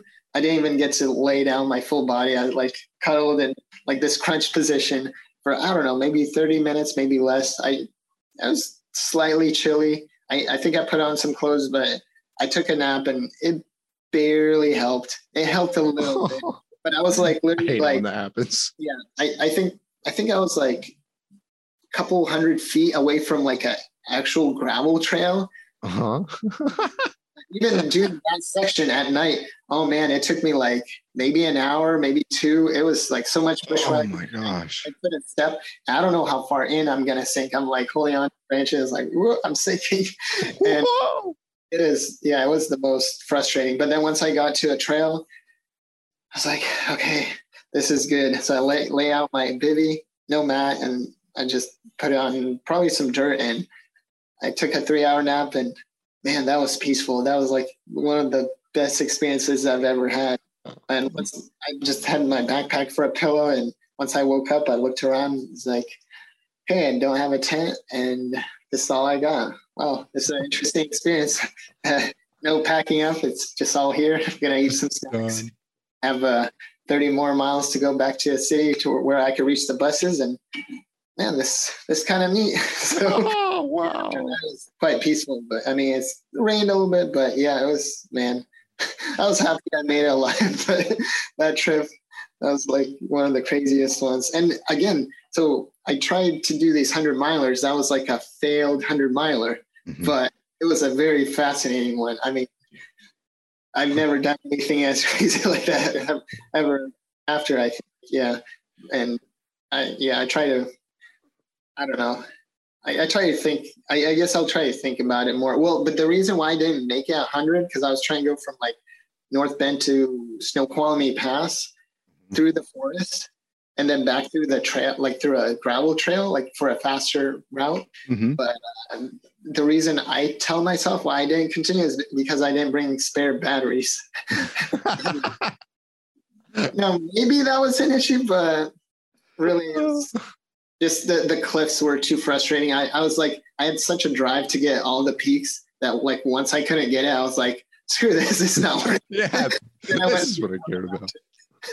So, yeah, my my decision process isn't necessarily the most um, like the best decision process, the healthy one, but that's just how it went. yeah. Especially, I mean, I don't know how it went if I went with someone else, but at the same time, it's it'd be pretty hard to find someone that that would be willing to take that amount of risk and has that much endurance and do it unsupported. I mean, most people they have like, okay, here's a stash bag for mile 20, here's a stash bag for Mhm. mile 40. Not not where like the whole hundred mile, like Yeah. oh, we're gonna carry everything. No, there's it's hard. I thought I thought one of my friends, um, Troy, was someone that like does unsupported runs, but later I realized, oh, he hasn't really doesn't really carry that much. Like he just. but I mean, I'm not to say anything bad because he's an impressive runner, man. He Mhm. can. He's done maybe a few hundred milers, and he's a faster runner, and he's way more healthy. I mean, we made plans together to do this 300 mile loop around the Puget Sound, but I don't know. Maybe someday we'll do it. It was pl- we are planned it to do it this year, but eh, I'm not at that level. yeah. Uh, and that's nice because in these situations you get to be like being honest um, means something more than like like it's real right? Because like i've done that where someone's invited me on a on a run and my training or my injuries were weren't there you know? I wasn't as healed up as i wanted to be or trained up. And i'm like yeah. And they're like a mile left in the run i have like white like white what you get from the, your saliva and the salt that gets left over and they're like looking at me they're like like are you okay and i'm like yeah yeah i'm fine and i'm like oh i gotta be more all the time. I, I, I, yeah, you just have to breathe in through your mouth and breathe out through your nose. That's, yeah, that's yeah. my strategy for it. Uh-huh. 'Cause I get those all the time. It's nothing much I can do. yeah But, uh, yeah. and, and the batteries thing's funny too because i've had a variety of things like that. Like i was hiking and i was scared of rattlesnakes and like very delusionally scared of rattlesnakes and i've been trying to work on it. But i was going up like robinson peak you know in the in the Pasayten by uh mazama and they have um, rattlesnakes you know there and it says a sign watch out for rattlesnakes. And me i'm like oh, they're gonna be chasing me and leaping at me and i'm like like that's not real. But then i'll go back and forth in my head. And you know as i get more and more tired i'm just like well maybe like what if like there's the, no one on the trail and it's too late and i get bit by a rattlesnake and i die or something like, i just make up all these stories. And then um i ended up not summiting because of something to do with the rattlesnakes. And i'm just like like writing about that and reading about it i'm like you would have been fine man. Like there's like i recognize there's these times when i give myself outs and sometimes i really need that um and other times i'm just like bullshitting myself you know? But yeah it's like you know getting confused between whether or not like i'm bsing myself or like um with the batteries just giving myself an out that i really needed you know? And it's like in this life at work and all that Mhm. Yeah, I made so many excuses. You know, I think even my Wonderland trail that when I like when I was planning to do that, I procrastinate starts of my trip so many times. I think I I soft set that trip by at least twenty four hours. Like it was ridiculous because oh i love you I'm like, oh, I got to talk to these friends. I have to like do this. I have to like interact with these. And I'm, I'm just not like, I have to fill my brain with, with stuff. Like I have to be saturated with that. So, cause later I know I'll just be by myself. And so it, it's kind of like a process that I've noticed that if I, if I like watch movies or um, talk to people before a long trip, it's, it's easier to to get out because then you're feeling pretty happy and um, like more lively and not i don't know if depressed is the right word but it's like sometimes on a daunting trip you're like thinking oh i don't want to do this. This is like Mhm. where i'm gonna die here. Like this this is not fun. Like why why am I going here? But once you're once you pump up yourself once you like say everything you want like say your goodbyes. Yeah. I love you. you know then, then you're like you tell them you love them or whatever then you're like okay I, I said everything that i need to now i'm gonna go for my adventure you know now Mhm. so uh, that's kind of what i think i've noticed is uh, especially but but like especially if I have some kind of injuries that I'm still like deciding, oh, I'm gonna go regardless.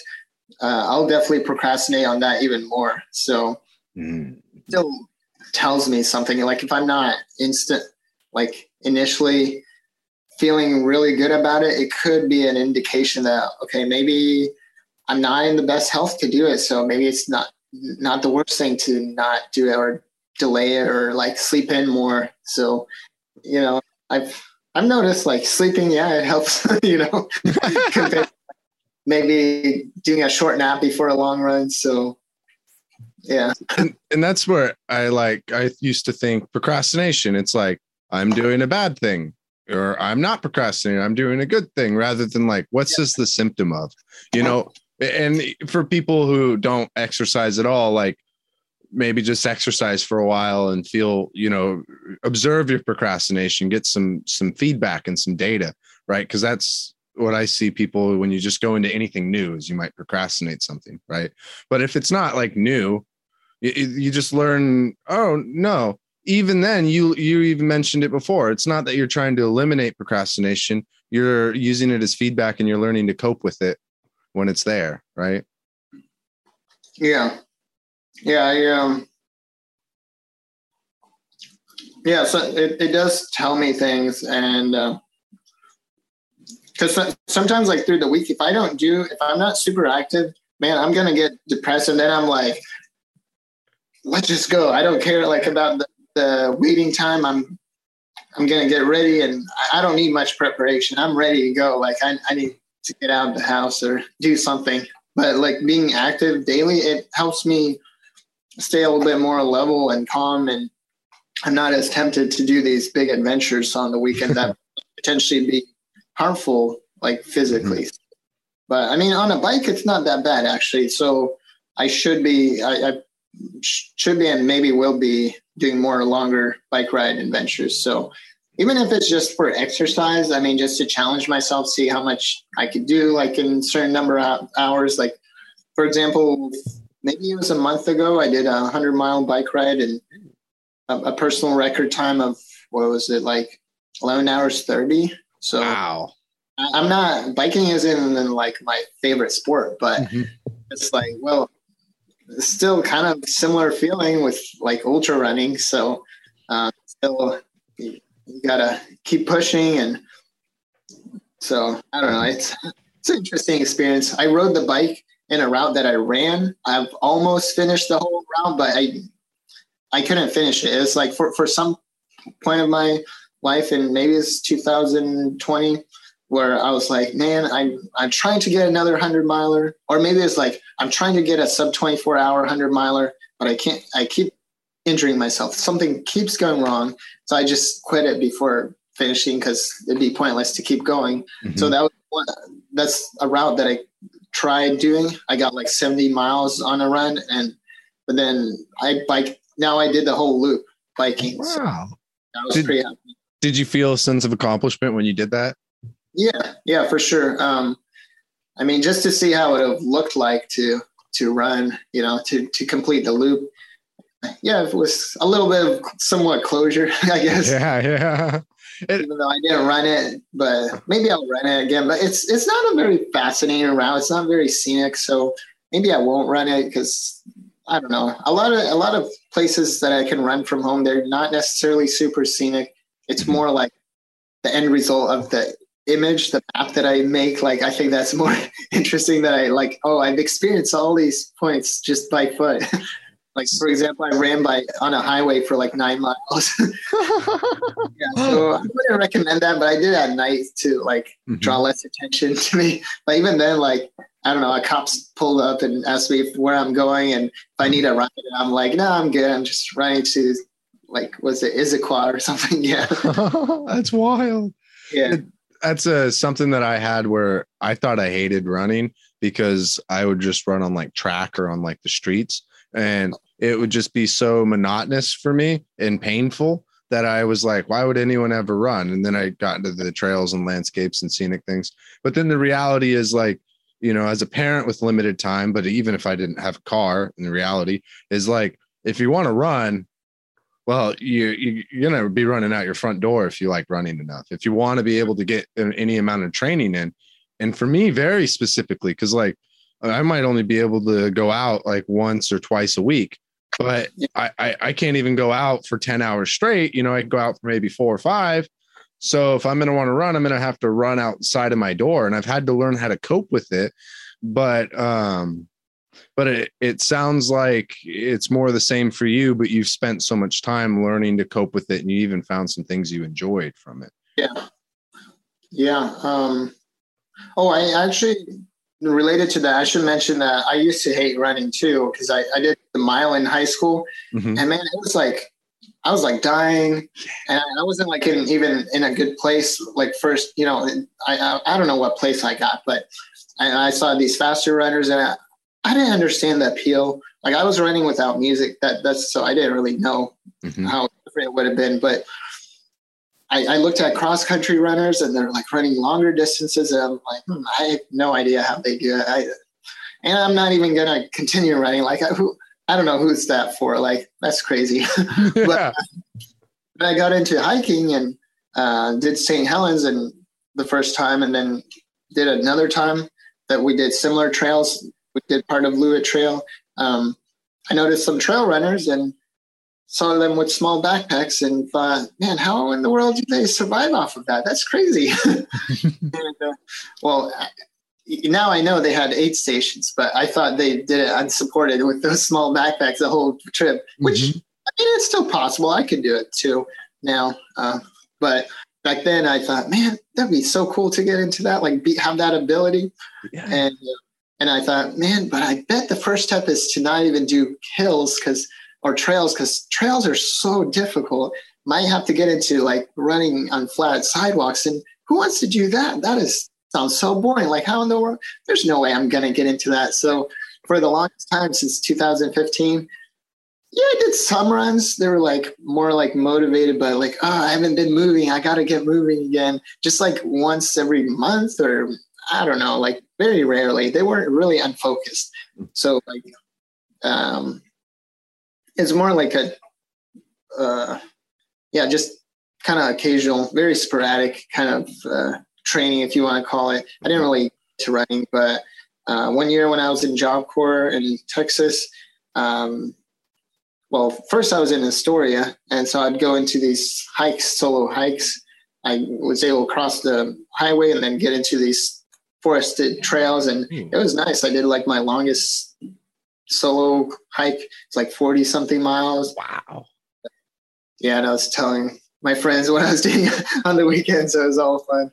Um, and then eventually, when I went to, in Texas, it was like a different scenario where we're more like locked in. We couldn't get out. So on, I made a challenge for myself. Okay, I'll uh, join this run 250 miles in the year challenge, and I guess I have to run eight miles every weekend. So that's what I did. That was like my little escape for for the weekend wow and then the next year i didn't really focus on much uh, it was in 2019 because i was hiking and doing a variety of things i had my own car and uh, i think I, I ran like a total of 93 miles something like that Mhm. so that was 2019 that's when, just when i started my first uh, flat marathon because my car was breaking down and then 2020 i joined the run the year challenge which uh, introduced by my friend justin blanchard and because he was doing it and once i met him i was like man wow you're training for a hundred miler? That's crazy. Like i'm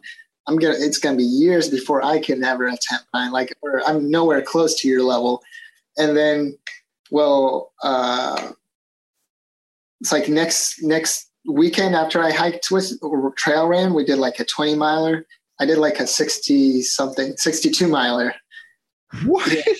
Because I got, I got like so inspired by I continued I was I was still like pushing myself and I there was like the was it Centennial Trail that went like three miles one way and so I did the whole trail. I thought oh, let me just do like from one bus to from the first bus to the last bus so I thought okay that's probably gonna I'm gonna only have enough time for like um like 40 miles. So initially I was thinking, oh yeah, let me just do like 40 miler. That'll still be a good push.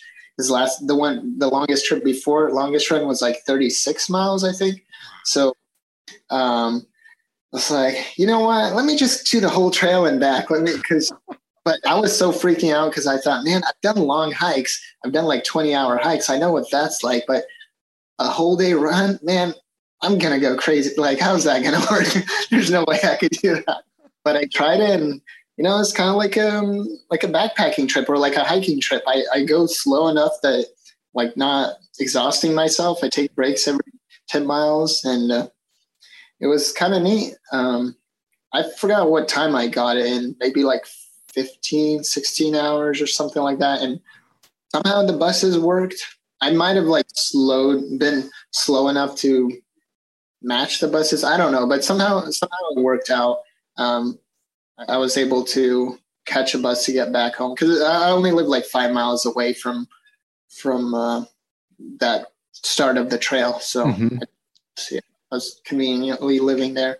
Um, but then, uh, so anyway, like seven months. I don't know how many months after the sixty-two miler, um, but um, basically seven months after my marathon that I did, I ran my first hundred miler, and yeah, so Wow. yeah, so uh, and that was also motivated by the fact that I lived in a crazy house. Like Mhm. the Lord was weird. Like he was into use drugs and like yeah. Wow, he- really? yeah, utilities would get shut down. Um, would have to take over, pay for utilities. That sounds crazy. And then, uh, so he was accused.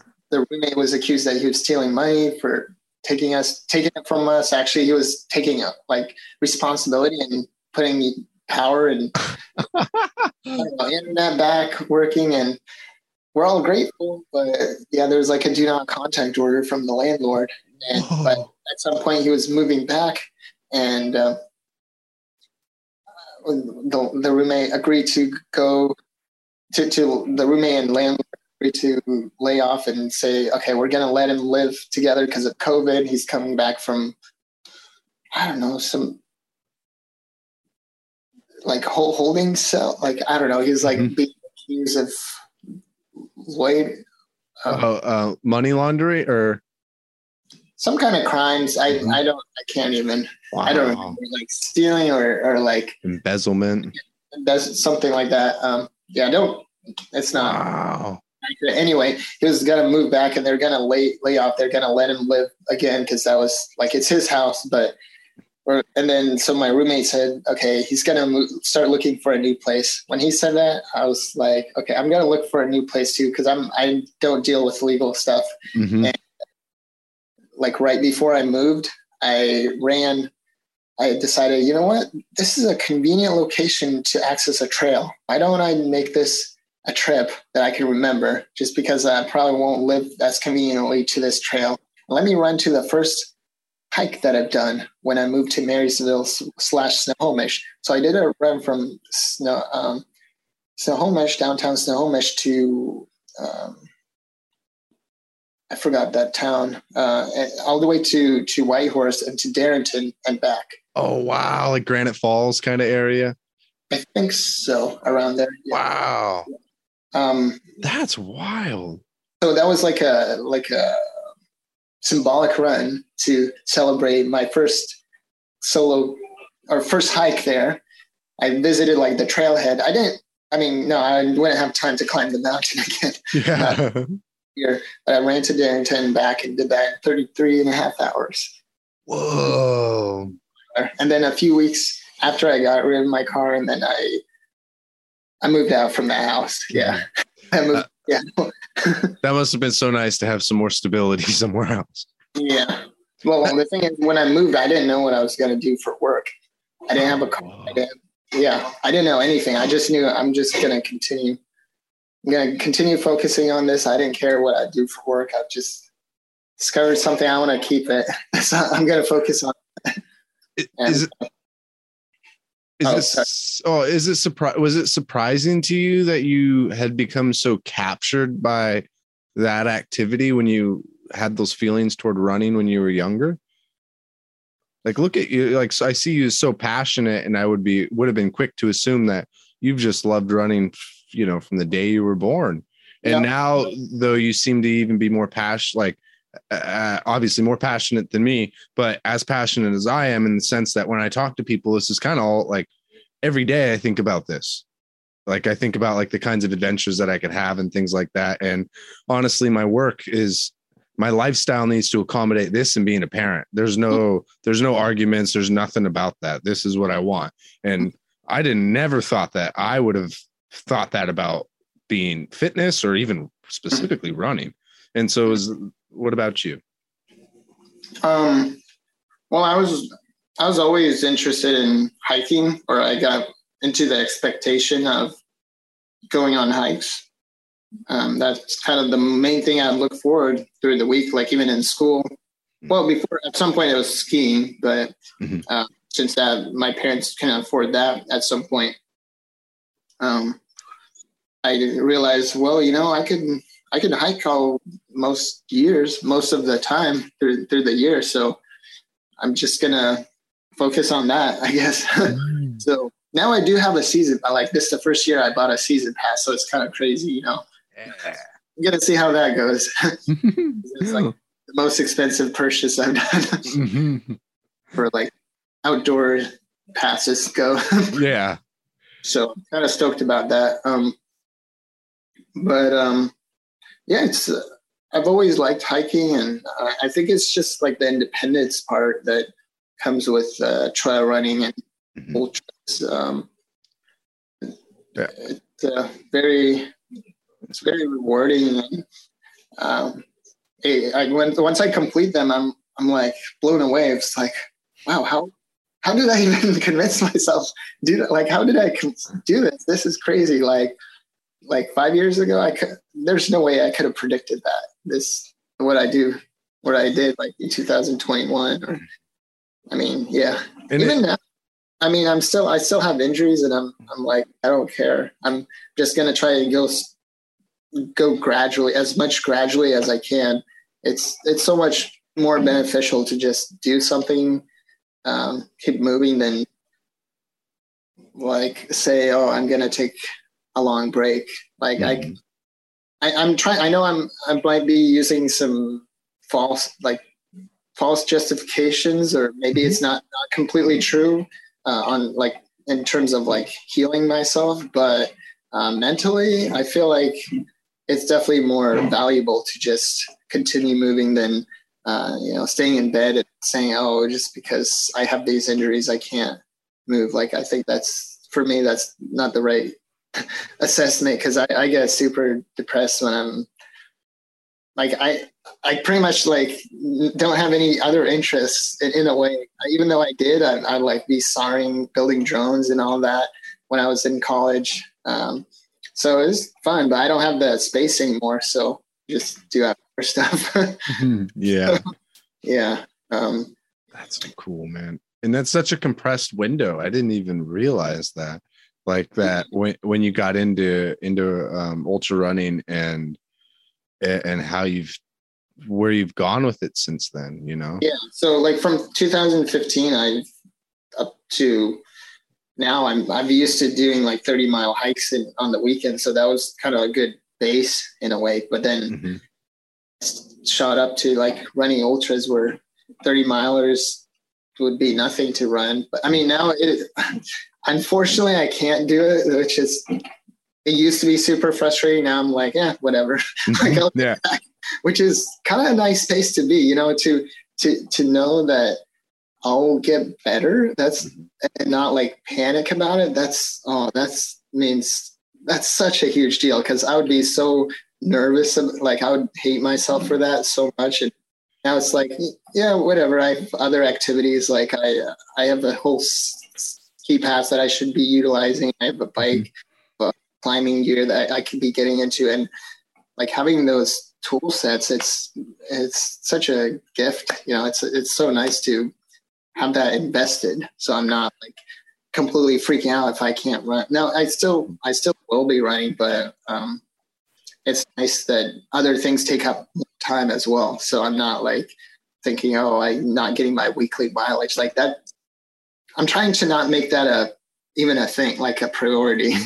But like you, miles. You're experiencing though confidence and you're experiencing the dichotomy between discipline and compassion because like it is i think it is immensely hard to be able to educate someone on when they should be compassionate or when they should be disciplined when they should push themselves and when they should hold back and also i it's very difficult to to teach someone these life skills of like believing in yourself overcoming self-doubt or listening to self-doubt when it's valid Like- you can't really teach that. You can't. Uh, you you have to kind of go through yourself, and uh, you, you have to work on it constantly. And it's not it's not something oh where where you tell someone oh you got to believe in yourself, and someone will they will automatically are like yeah you're right. I, from now on I believe in myself, and they instantly change their attitude. yeah I wish it worked that way, and but I always feel bad when like people tell me that kind of stuff. Like I know they're right, but it's like it's not going to do anything, unfortunately. But things what does help uh, is uh, when I notice look back at my patterns of like what has worked. Mhm. Uh, if I'm suddenly able to run faster or something, and I'm not feeling uh, injured, that that just like boosts my self esteem so much. But it doesn't always have i mean takes work. It, it doesn't like it's not you can't just have one day. It, it takes time for for those kind of observations and conclusions to come about. You, it's not gonna this is where I think there's like, uh, it's not gonna be very good. Like you might be excited for one day but that's you know not gonna last that long. But, but I think like it's like there's this insatiable hunger, right? Is like one thing, but if I were to put that one aside and just look at like the what confidence means, and if you're like, I can I can run really fast, I could run really far, I can go ten miles, or um, look at me, I I am a swift talker, or you know I'm pretty comfortable in front of people, and like what are those like what be, when you in kind of in our world sometimes they're words like what you were saying if you just believe in yourself and all these things and it's like why would you believe that you're like you can run far or fast if you haven't run far or fast? Why would you believe that you're you can confidently hold a conversation if you haven't had a lot of conversations? Now there's there's some calibration to be had because like you said sometimes what we feel about ourselves doesn't line up with our abilities or where we are um, so I think we you might get into a skill set and learn things and realize, wow, I'm a valuable person because you know, and I'm confident in who I am and my skills because you know I built this running ability up or this painting ability up. And look i can paint a picture. I can run 100 miles. And then you're like well if i if i could paint a picture if i could run 100 miles then that says something about my character. And now i can really believe that i'm a disciplined person that i'm a loving person. Because it's like how could you deny running 50 miles how could you deny you know um, painting a picture or painting a mural for this underserved community It's, it, it it's like really strange. Like when you don't believe, when you come from, when you're temporarily like feeling down and like look back, or when I do that, I'm like, wow, that's like it blows my mind. Like how how am I in this such a like disbelieving position temporarily when I've done all that? Like it's just it it does it kind of clashes and um and then that brings me back up, you know, to to focus on uh, the longer term goals. So and those don't require you to have nice people around you and Exactly. nice people can also hurt you sometimes without you know well-intended people can hurt you and like i'm one of those people to be honest because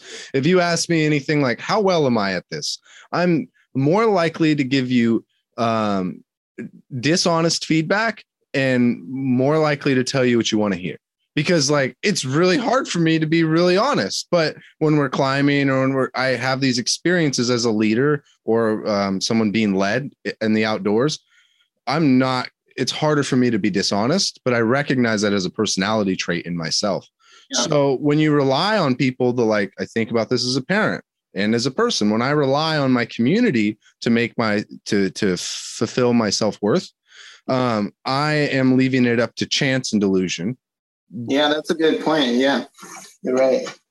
Yeah. and Like, you know, if you could run 50 miles, like I like this in the ultra running community, I learned is like, if you make it past cutoff, everyone's happy. Most people are excited for you. And like, what does that mean? And it's like, well, you could develop confidence without being the best person in the room. And you get that in skateboarding, paint, you know, all those things, comedy, even. You don't have to be the one who's the most successful, but it's obvious when you're like, you can't make anyone laugh, you know, and you just started, or you've been doing it for a year. And people respect you not by your words, but by your ability to at least do what you say you can do. Right. Yeah. And like, and if you say I can run 10 miles and they look at you and it's like, this person's like not looks like they've never actually run 10 miles.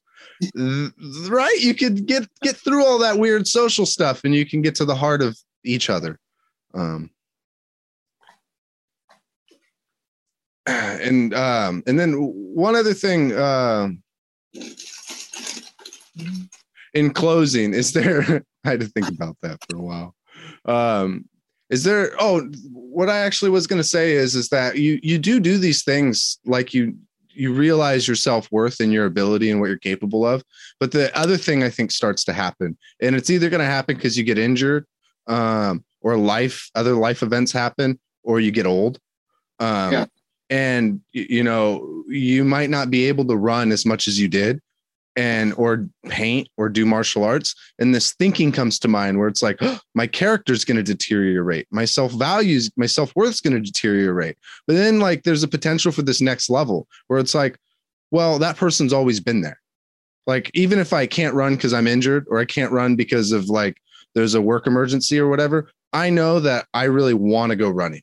I know that i really want to you know push myself and you realize that it's not because you're a good runner or a good painter or good at martial arts that you could be confident and have a high self-esteem you realize that all these things that you do are just a consequence of your character acting out in these experiences Yeah. and i don't yeah I haven't really thought about it that much, but that's that's a very good um, observation or a very good conclusion. yeah I, I, I like that. Th- thanks but because i look at like you and it's like you you you you had to have learned things that you probably couldn't have learned by doing all of the running and these experiences but now that you can't do it as much did you learn like you you then learn to yourself that like you just said you're confident i'm injured i used to freak out about it and now Yeah. you know i'll, Well, I'll get back to it I yeah, I was well. The thing is, I was I was working. I was wishing so hard, or working so hard to figure out ways, like other activities that I could do, uh, or having a, enough of them to where I could spend a big time, a big amount of time doing them. So I'm not tempted to just go on these big runs, Hmm. like I'm injured. So like one of the things one of the biggest things for now is I bought a ski pass. So that's I'm gonna be like forced to use it. Otherwise I'm losing value, you know. So but after it ends, it will also be interesting what, what I'll do once the the season expires and I'm now back to like summer activities. Now it does help that I'm I've established myself as a good climber and that I can cover good distances and I'm, I'm so I'm getting invites to different climbs and all that. So they're pretty exciting. Uh, but there's still the appeal of going on my solo trip. So kind of becomes a little bit of a challenge to balance all that. Um, yeah. Go biking, but yeah, having a good bike it helps. Um, yeah. Oh, that's so cool man One time I did like a 180 mile bike ride to go climb some rocks with ropes. Oh, what? That would have been cool, especially taking your gear with you too. Did you? Yeah. Um, I didn't do it that way. It was No. more like invite. It was like I was doing this trip that I thought it was going to be a 300 mile bike ride just to see if I could do it.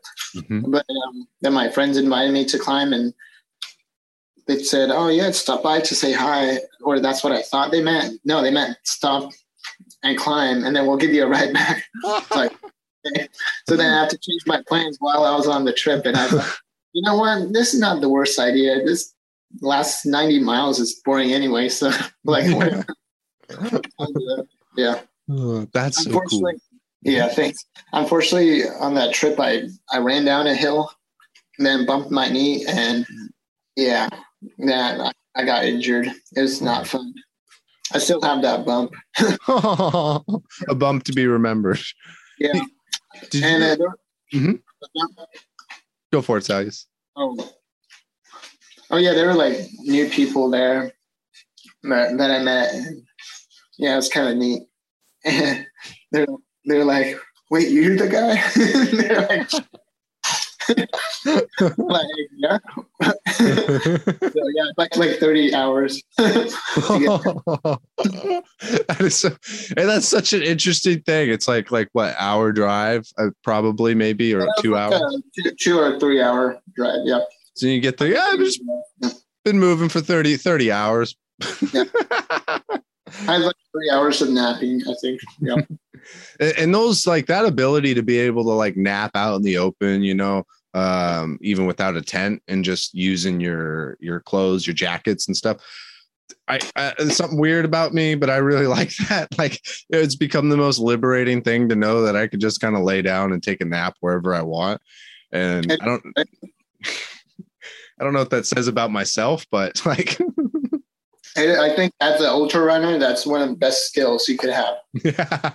It's it's not the actual running; it's the being comfortable finding a spot to nap. And that's why I like ultra running because I never get that opportunity otherwise. Right? It's um have you thought about uh picking up a pack raft? That's like where you carry a raft. Yeah, they're usually less than five pounds. They roll up to like like that big, like a water bottle size. They can go on your handlebars and um people will usually like ski. Oh, oh, you're talking about like on a bike. Yeah, like on a bike. People even run with them though too, because the way that the paddles do it, you could actually have trail running gear with all of it. Oh, Um, but that seems unrealistically light. Five It's, pounds. yeah, yeah. Well, they're like so they're less than they're less than five pounds, and they're like probably only as long as your forearm, um, maybe forearm to fist rolled up, and they're extremely light. The cool thing is, is like you can um, you can unzip the tubes, the air tubes, um, and you can put things inside of there and then inflate inflate it. Um, and the way that you inflate these things is you have an inflation bag, which is just like a nylon bag that you fill and like squeeze. It's so it's super lightweight. It's actually was originally built for like, do you know what the um, Alaska like Alaska Classic race is? I think it's called that. They so they it's a point to point race and it's been going since like the 90s or even earlier. And this is where the pack rafts like came from essentially. And they're like, you need to go no motor vehicle, either bike, ski, boat, whatever. Um, and you go from this place on the map to that place on the map. And and then people would go from there and you'd go across these rivers and these rivers would be really you know take a lot of time to your experience with that take a lot of time to afford, and they create difficulties but someone was like they were bringing these inflatable pool toys and stuff and they were taking them down the rivers and, and like just smoking people on the on the thing. And they so pack rafting was developed essentially to be a multi-sport activity that you're able to take with you on bike or hiking slash running. So it's How much? it's for that. Huh? How much are those? oh so here's a diy pack raft's 300 bucks. You can get one that is um that's all made for you and shipped out from like Kokopelli uh, for $800 um, to 1200 bucks. And the thing that's nice here is, is like, there's a thing called bike rafting and you'll take like a river, you know, and you'll ride your bike, you know, to one part of the river and you'll do your quick releases, stack the wheels on top of your frame. They have a whole system for it. Put it on the inflate your pack raft, put the bike on the front of your pack raft, raft down the river, and then you know reassemble your bike put the pack raft on your handlebars and go and ride all the way back to your destination so they Huh. so they combine like long bike tours with rafting and they've even people like have done it with ski like going Yeah. to go mountaineering skiing pack rafting ride bike back and like like three or four sports in one pack rafting like Oh. blends it together Wait, can can you can you carry a pack rack in a bike like as on a backpack? Um not in that sense no because what my understanding is is like jason hummel if you're familiar The like the ski. He's like a skier and he um, does a lot of like uh, backcountry stuff here. He went and did the. Do you know the Ptarmigan Traverse? I've heard of it, but I forgot. So he did the Ptarmigan Traverse, and that one's like you know above tree line, alpine for um, thirty some odd miles, and really mountainous terrain, crossing glaciers and stuff like that. He did that in skis, Mhm. and when he got to the bottom, he stashed a bike, and he he rode the bike with the pack raft um, to the to the near to the nearest river that he scouted, and then he rafted the river all the way back to his starting point. Wow. So with the with the bike thing, if you take the bike, it's just like your problems you have now when you bike and trail run or whatever, right? Where you, I imagine you stash your bike places and come back Yeah. to it. Yeah. But with the pack raft, the back raft can go with you everywhere, and you barely notice it. Right. And I'm looking. I'm looking for a solution where I can, where the bike is light enough and small enough where I could carry the bike on like rough terrain, and then where it's smooth enough, I could unfold it and ride it. oh, dude, you're like you're speaking my language. There's so many like boring or um, mountain roads, like forest roads to run that are blocked off. You know, out where I'm at near Sedro-Woolley and you know Highway 20, but to ride those and then to access other places seems like a blast. But I don't want to like you know ride the forest road, then go up the peak and come down. I'd like to take it with me and go Right. down the other side and just keep going, dude. Like that'd be cool. But I think I think that that kind of technology where it's fees like practical enough that could be like I don't know 20 30 years from now when materials are spendy. light enough and yeah might be spendy yeah maybe stuff that uses carbon nanotubes or some kind of new material or aerogel maybe I don't know Yeah. just a couple pounds yeah. or nanobots that self-assemble yeah. Right underneath the view. right got a transformer. So, yeah, I, that'd be that, that- that's something like I would be getting into if that was available, like or Mhm. in the future.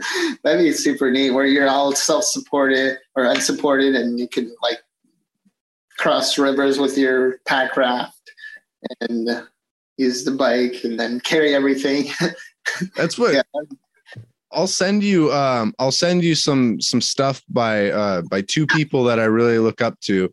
And one of them is, you know, the Iditarod Trail in Alaska where they do like the dog sled races in the in the winter for like a thousand miles Yeah, or something. I have Some friends that did that. Yeah, I Uh, met a person that done that. Oh, that's cool. They, He- he's the one that he's the one that inspired me to do a he said i could do a sub 24 hour 100 miler i was like you know it's hard i don't know if i could do it but he was like yeah you could do it i was like wow that be- that's got stuck in my head and i was like man i'm so happy i met him yes, that pushed you so much. It's so beautiful. There's a guy, he did it on um they do it with fat bikes.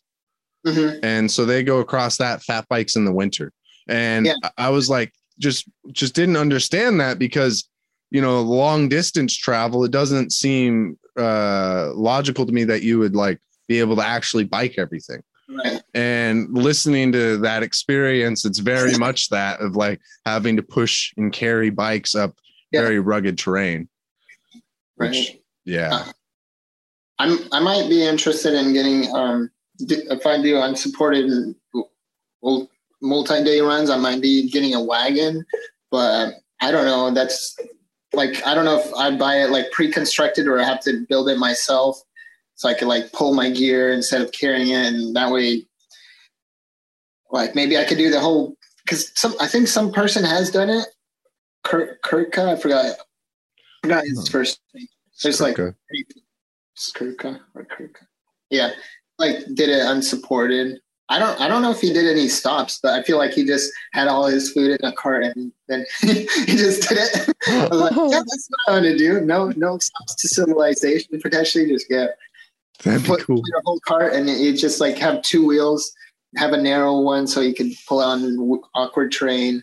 that'd be cool It'd be super difficult on the rocky sections for sure, Mhm. but I mean, he could he could. Somebody has done it. you know? yeah kind of want to do it too, but yeah, I know it's it, it take a bit longer than like carrying a pack, probably. Mhm. Yeah, Do you, do you have like a, a distance limitation for unsupported stuff um, for your enjoyment? Because Not the, the longer you go or the further you go, the more you have to carry, right? Yeah, yeah. And, and until I get to a stop to where I re- could refill, like for a PCT, the longest section, I think it's like 180 miles, maybe. I Mhm. might be wrong, but there's like what, maybe 26 sections. I, I might be misquoting all that, so don't quote me. But I think there's about that, and I think the average length is like 70 to 100 miles per section. Now Mhm. I've done one section with my dad. I was kind of hesitant to doing it because I was like, no, I want the whole experience in one go. Yeah. But I was like, you know what? For my dad, yeah, I'll I'll, I'll let it slide. Like he deserves it. He we so we did that section J, uh, seventy three miles in three days, like thirty days, and that was pretty neat. I thought I thought it was fun for him. He said it was a bit fast. He didn't get to enjoy everything, but while he was napping, I was going in the lake, so I don't know what he's talking about. His eyes weren't open enough. he didn't know that that I was like going in the lake, but whatever. Um, is there is there too much weight? Is there like a certain number that you that you have for for weight where you're like this doesn't make the running very appealing to me or yeah, the movie? once, once it's above about 20 pounds, it becomes really hectic. Are you still here? Yeah, I am. Sorry, I hit a button. Yeah, so once it's about 20 pounds, it becomes quite like about 30, it's like super rough. But I've done it. I've done my longest run, 155 miles, starting off with 30 pounds. But then I realized, man, I shouldn't be carrying this much. So I got down to like 20 pounds. And even that was hard. Yeah. Yeah, most people they do like they wouldn't carry that much. They would go with like less, and they would go to stores. And I I was trying to do that like fully unsupported, but mm-hmm. at mile 109, I gave up. It was like downpouring. It was like cold rain, wind, and at night I was sleep deprived. I was like, you know what? I don't mind. I I don't mind getting warm food, hot food from Yeah. a gas station. Who who gives a shit? Like yeah. gonna judge me. Like mm-hmm. I know I gave up, but whatever. I'm still running to Vancouver. Yeah, exactly. The trip was supposed to be from Seattle to Vancouver, but I I got to Kalama. I ran out of time. I was running to to get to my grandma's birthday, but uh, didn't want to come up like late or uh, super sleepy or like a zombie. So I had my dad pick me up in Kalama. I had like 30 miles left, but yeah. That's that's that's not true. That's not a trivial decision at all, man. That's when your values get tested. Because I used to be like, I never want to like be that guy who works all the time and is never with my son or with my family. Like I don't want to miss those things in life. And then I get into rock climbing and I'm like, I want to climb all the time. And I'm like, I definitely don't want to get a job that gets in the way of my life. Like that I have to do all service to the job because I learned that lesson and I don't want it to interfere with my son. That's me. That's me 100%. Yeah. but then climbing was like like it was like I loved climbing and it Uh-huh. started to compete with my time for my son and it was a values question where I was like, "Whoa, I could see myself I understood the lesson as it was in the professional realm, but I didn't see it as a values lesson to where it wasn't the problem of the dad or the person not spending time with the son because of work. It it was something even bigger than that. It was that that they valued gathering resources or whatever they thought was important more than their relationships. And that's okay for people, but for me I realized like I really wanted to value the, my relationships a little more. And it was easy when it came to the work thing because that wasn't where my like passions were is the kind of work that I've done or was doing, but I was passionate about climbing. So I had to tell myself no sometimes so that I I was able to maintain those relationships and I didn't exchange those relationships for maximal climbing time. But you that was that's interesting because you're like you clearly make that decision. I don't want to be groggy and I don't want to show up late. You know, I I have my dad come pick me up. I think Well, that's it, it just, it just, well, it was logistics because I, I mean, they they would have been awkward if if I if I showed up. You know, it, it wouldn't make sense because because I agreed to show up for my grandma's birthday, and like I don't show up on time. Like, why would they want to wait for me? Like, just they're just pick me up. You know, so. oh, I love you. That's I it's yeah, it was disappointing at some point, but at the same time, you know, all my legs were hurting and all that. And I had a friend that joined me, and he said he didn't run more than like ten or twenty miles. No, more than ten miles. And we're and I was asking him, well, we have 50 miles to go. Are you sure you want to try this? And said, yeah. He, wait, okay, so let's do this. But it, for his benefit, luckily we stopped at mile 20. Now, for me, I was like so sleep deprived. I was like, you know what? I'm gonna have to crash soon, and it started raining, and it would have not been fun for him. Like I can guarantee, he was just getting started. While he was getting a bit tired, it would have made no sense for him. The things that I was about to do I had to continue. So it worked out. Like logistically, I'm glad that we stopped there. Mhm. And if we didn't, it would have been like, man, he'd be shivering. He probably wouldn't have enough clothes. Oh yeah, So his preparation, like, no, it wouldn't have worked. yeah. I'm glad, I'm glad we got to jog, but hmm he was he wasn't he's not an ultra runner, but yeah, he, he kept a good pace. So yeah, it was fun catching up. Spirit. What's up? I said good spirit to have along Yeah. while he was there, right? Yeah, for sure. Yeah, he's probably the only other person that joined us. So yeah. Another time I ran to uh, Mary from Seattle to Olympia to meet my parents at a camping trip, and that was super fun.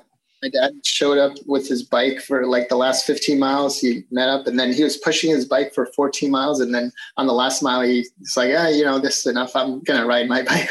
Yeah. nice for for him to show up and kind of pace me at the end. yeah, that's really sweet because pacing's no small thing in that way. Yeah, I mean, it, it wasn't necessarily to pace; it was just like to keep company, I guess. Mhm. Just But but that's that's what I mean. Like, you know, it's like one thing you keep company, you sit with someone, pat them on the back. And that's also a big thing too. But I mean, like, this is like a physical quality to it, you know, whether That's walking or biking. so that that whole trip that was like 84 miles and uh, I, I, I tripped over a railroad like a day before while I was walking to work. I tripped over a railroad and then hit my knee, and I was like limping. To, yeah, I didn't know if I could run the next. If I should have been doing that trip, but I was like, okay, let me just go for a short distance and see how it goes. And I tried it, and you know, it wasn't too bad. It's somehow I made 80 miles in 24 hours, so it's like Dang. right. Were you worried when you hit your knee like that, or were you more curious? For sure, I was definitely worried. Yeah, I was. I didn't know if I could, because I made that plan a while, quite a while ago, and suddenly I hit my knee, and I'm like, oh god, this is not good. Man, oh wow. Yeah. but I did it, and I felt better on my mile 80 than on my hundred mile on my first hundred miler on mile 73 or 75. Yeah, really? yeah. That must surprised. how'd that make you feel? I felt like I could have done additional 16 miles, and that would have been my second hundred miler, or I think that would have been my second. Yeah. Wow. But I was like, you know what? I'm with family. Why waste additional 16? Let me just hang out with my family. Plus, it feels so good to sit down and crash. So why not? I bet that that feeling of wanting to sit down with your I bet like all of that you went through, like you said, sitting down felt so good. I bet you it makes you sit in it a little more and enjoy it a little more, right? Yeah, I mean, I was kind of brain dead, but whatever. That's the thing that I've gotten to. I've realized after doing longer distances, you get the the long stare. Or just like staring off into space. Yeah. yeah. and that, that's how you know you have to just take a nap. yeah, yeah, exactly. Yeah.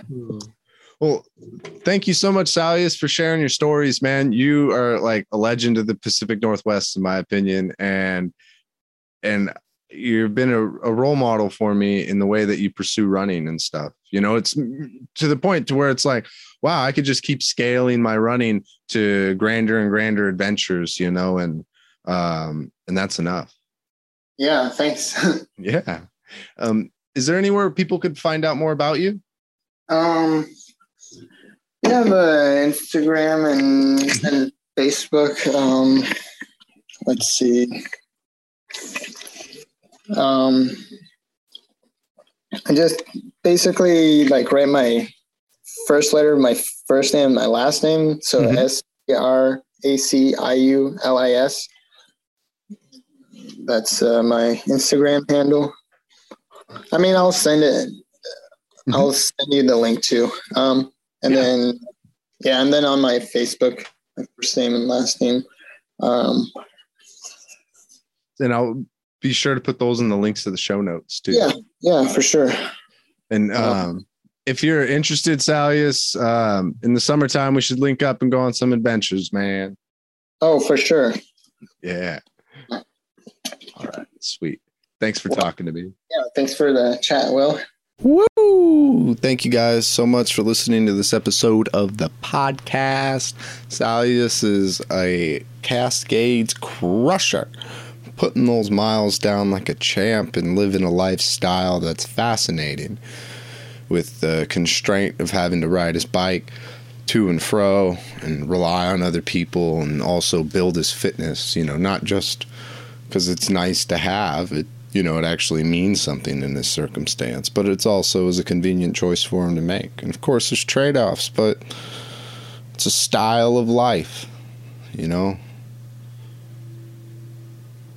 fascinating thing to observe and it even makes me question my own lifestyle. Is i think we get caught up in like this is what's possible. And when you interact with more and more people of different lifestyles and values, um, cultures, even, you you realize like what's common to you isn't as big as you thought it was, or isn't as much as you thought it was.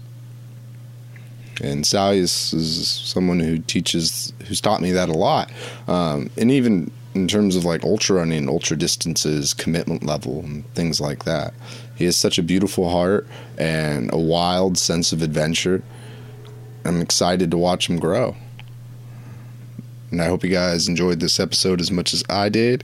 If you want to support the show, you can share it with a friend. Can go to um, the Patreon for Becoming Human Podcast and subscribe. If you subscribe, uh, you get a bonus episode every single month where I read you my favorite book of the month, uh, the summary of it anyway, and my notes. Also, you'll get access to a whole library of art that I made that's completely copyright free. You can do whatever you want with it. You cut it, burn it, shred it, put it on some clothes, print it out, and make coloring pages for your kiddos. Whatever you want. And you, don't have to give any credit to me. You could even put your own name on it. And if you want to check out Saulius and on um, Instagram to follow his adventures in the mountains and the streets, you can find the link to that in the show notes. You can also find the link to the song Forgive Me for My Synapses by Eyedea and Abilities in the show notes too. Have a wonderful week, y'all. Bye.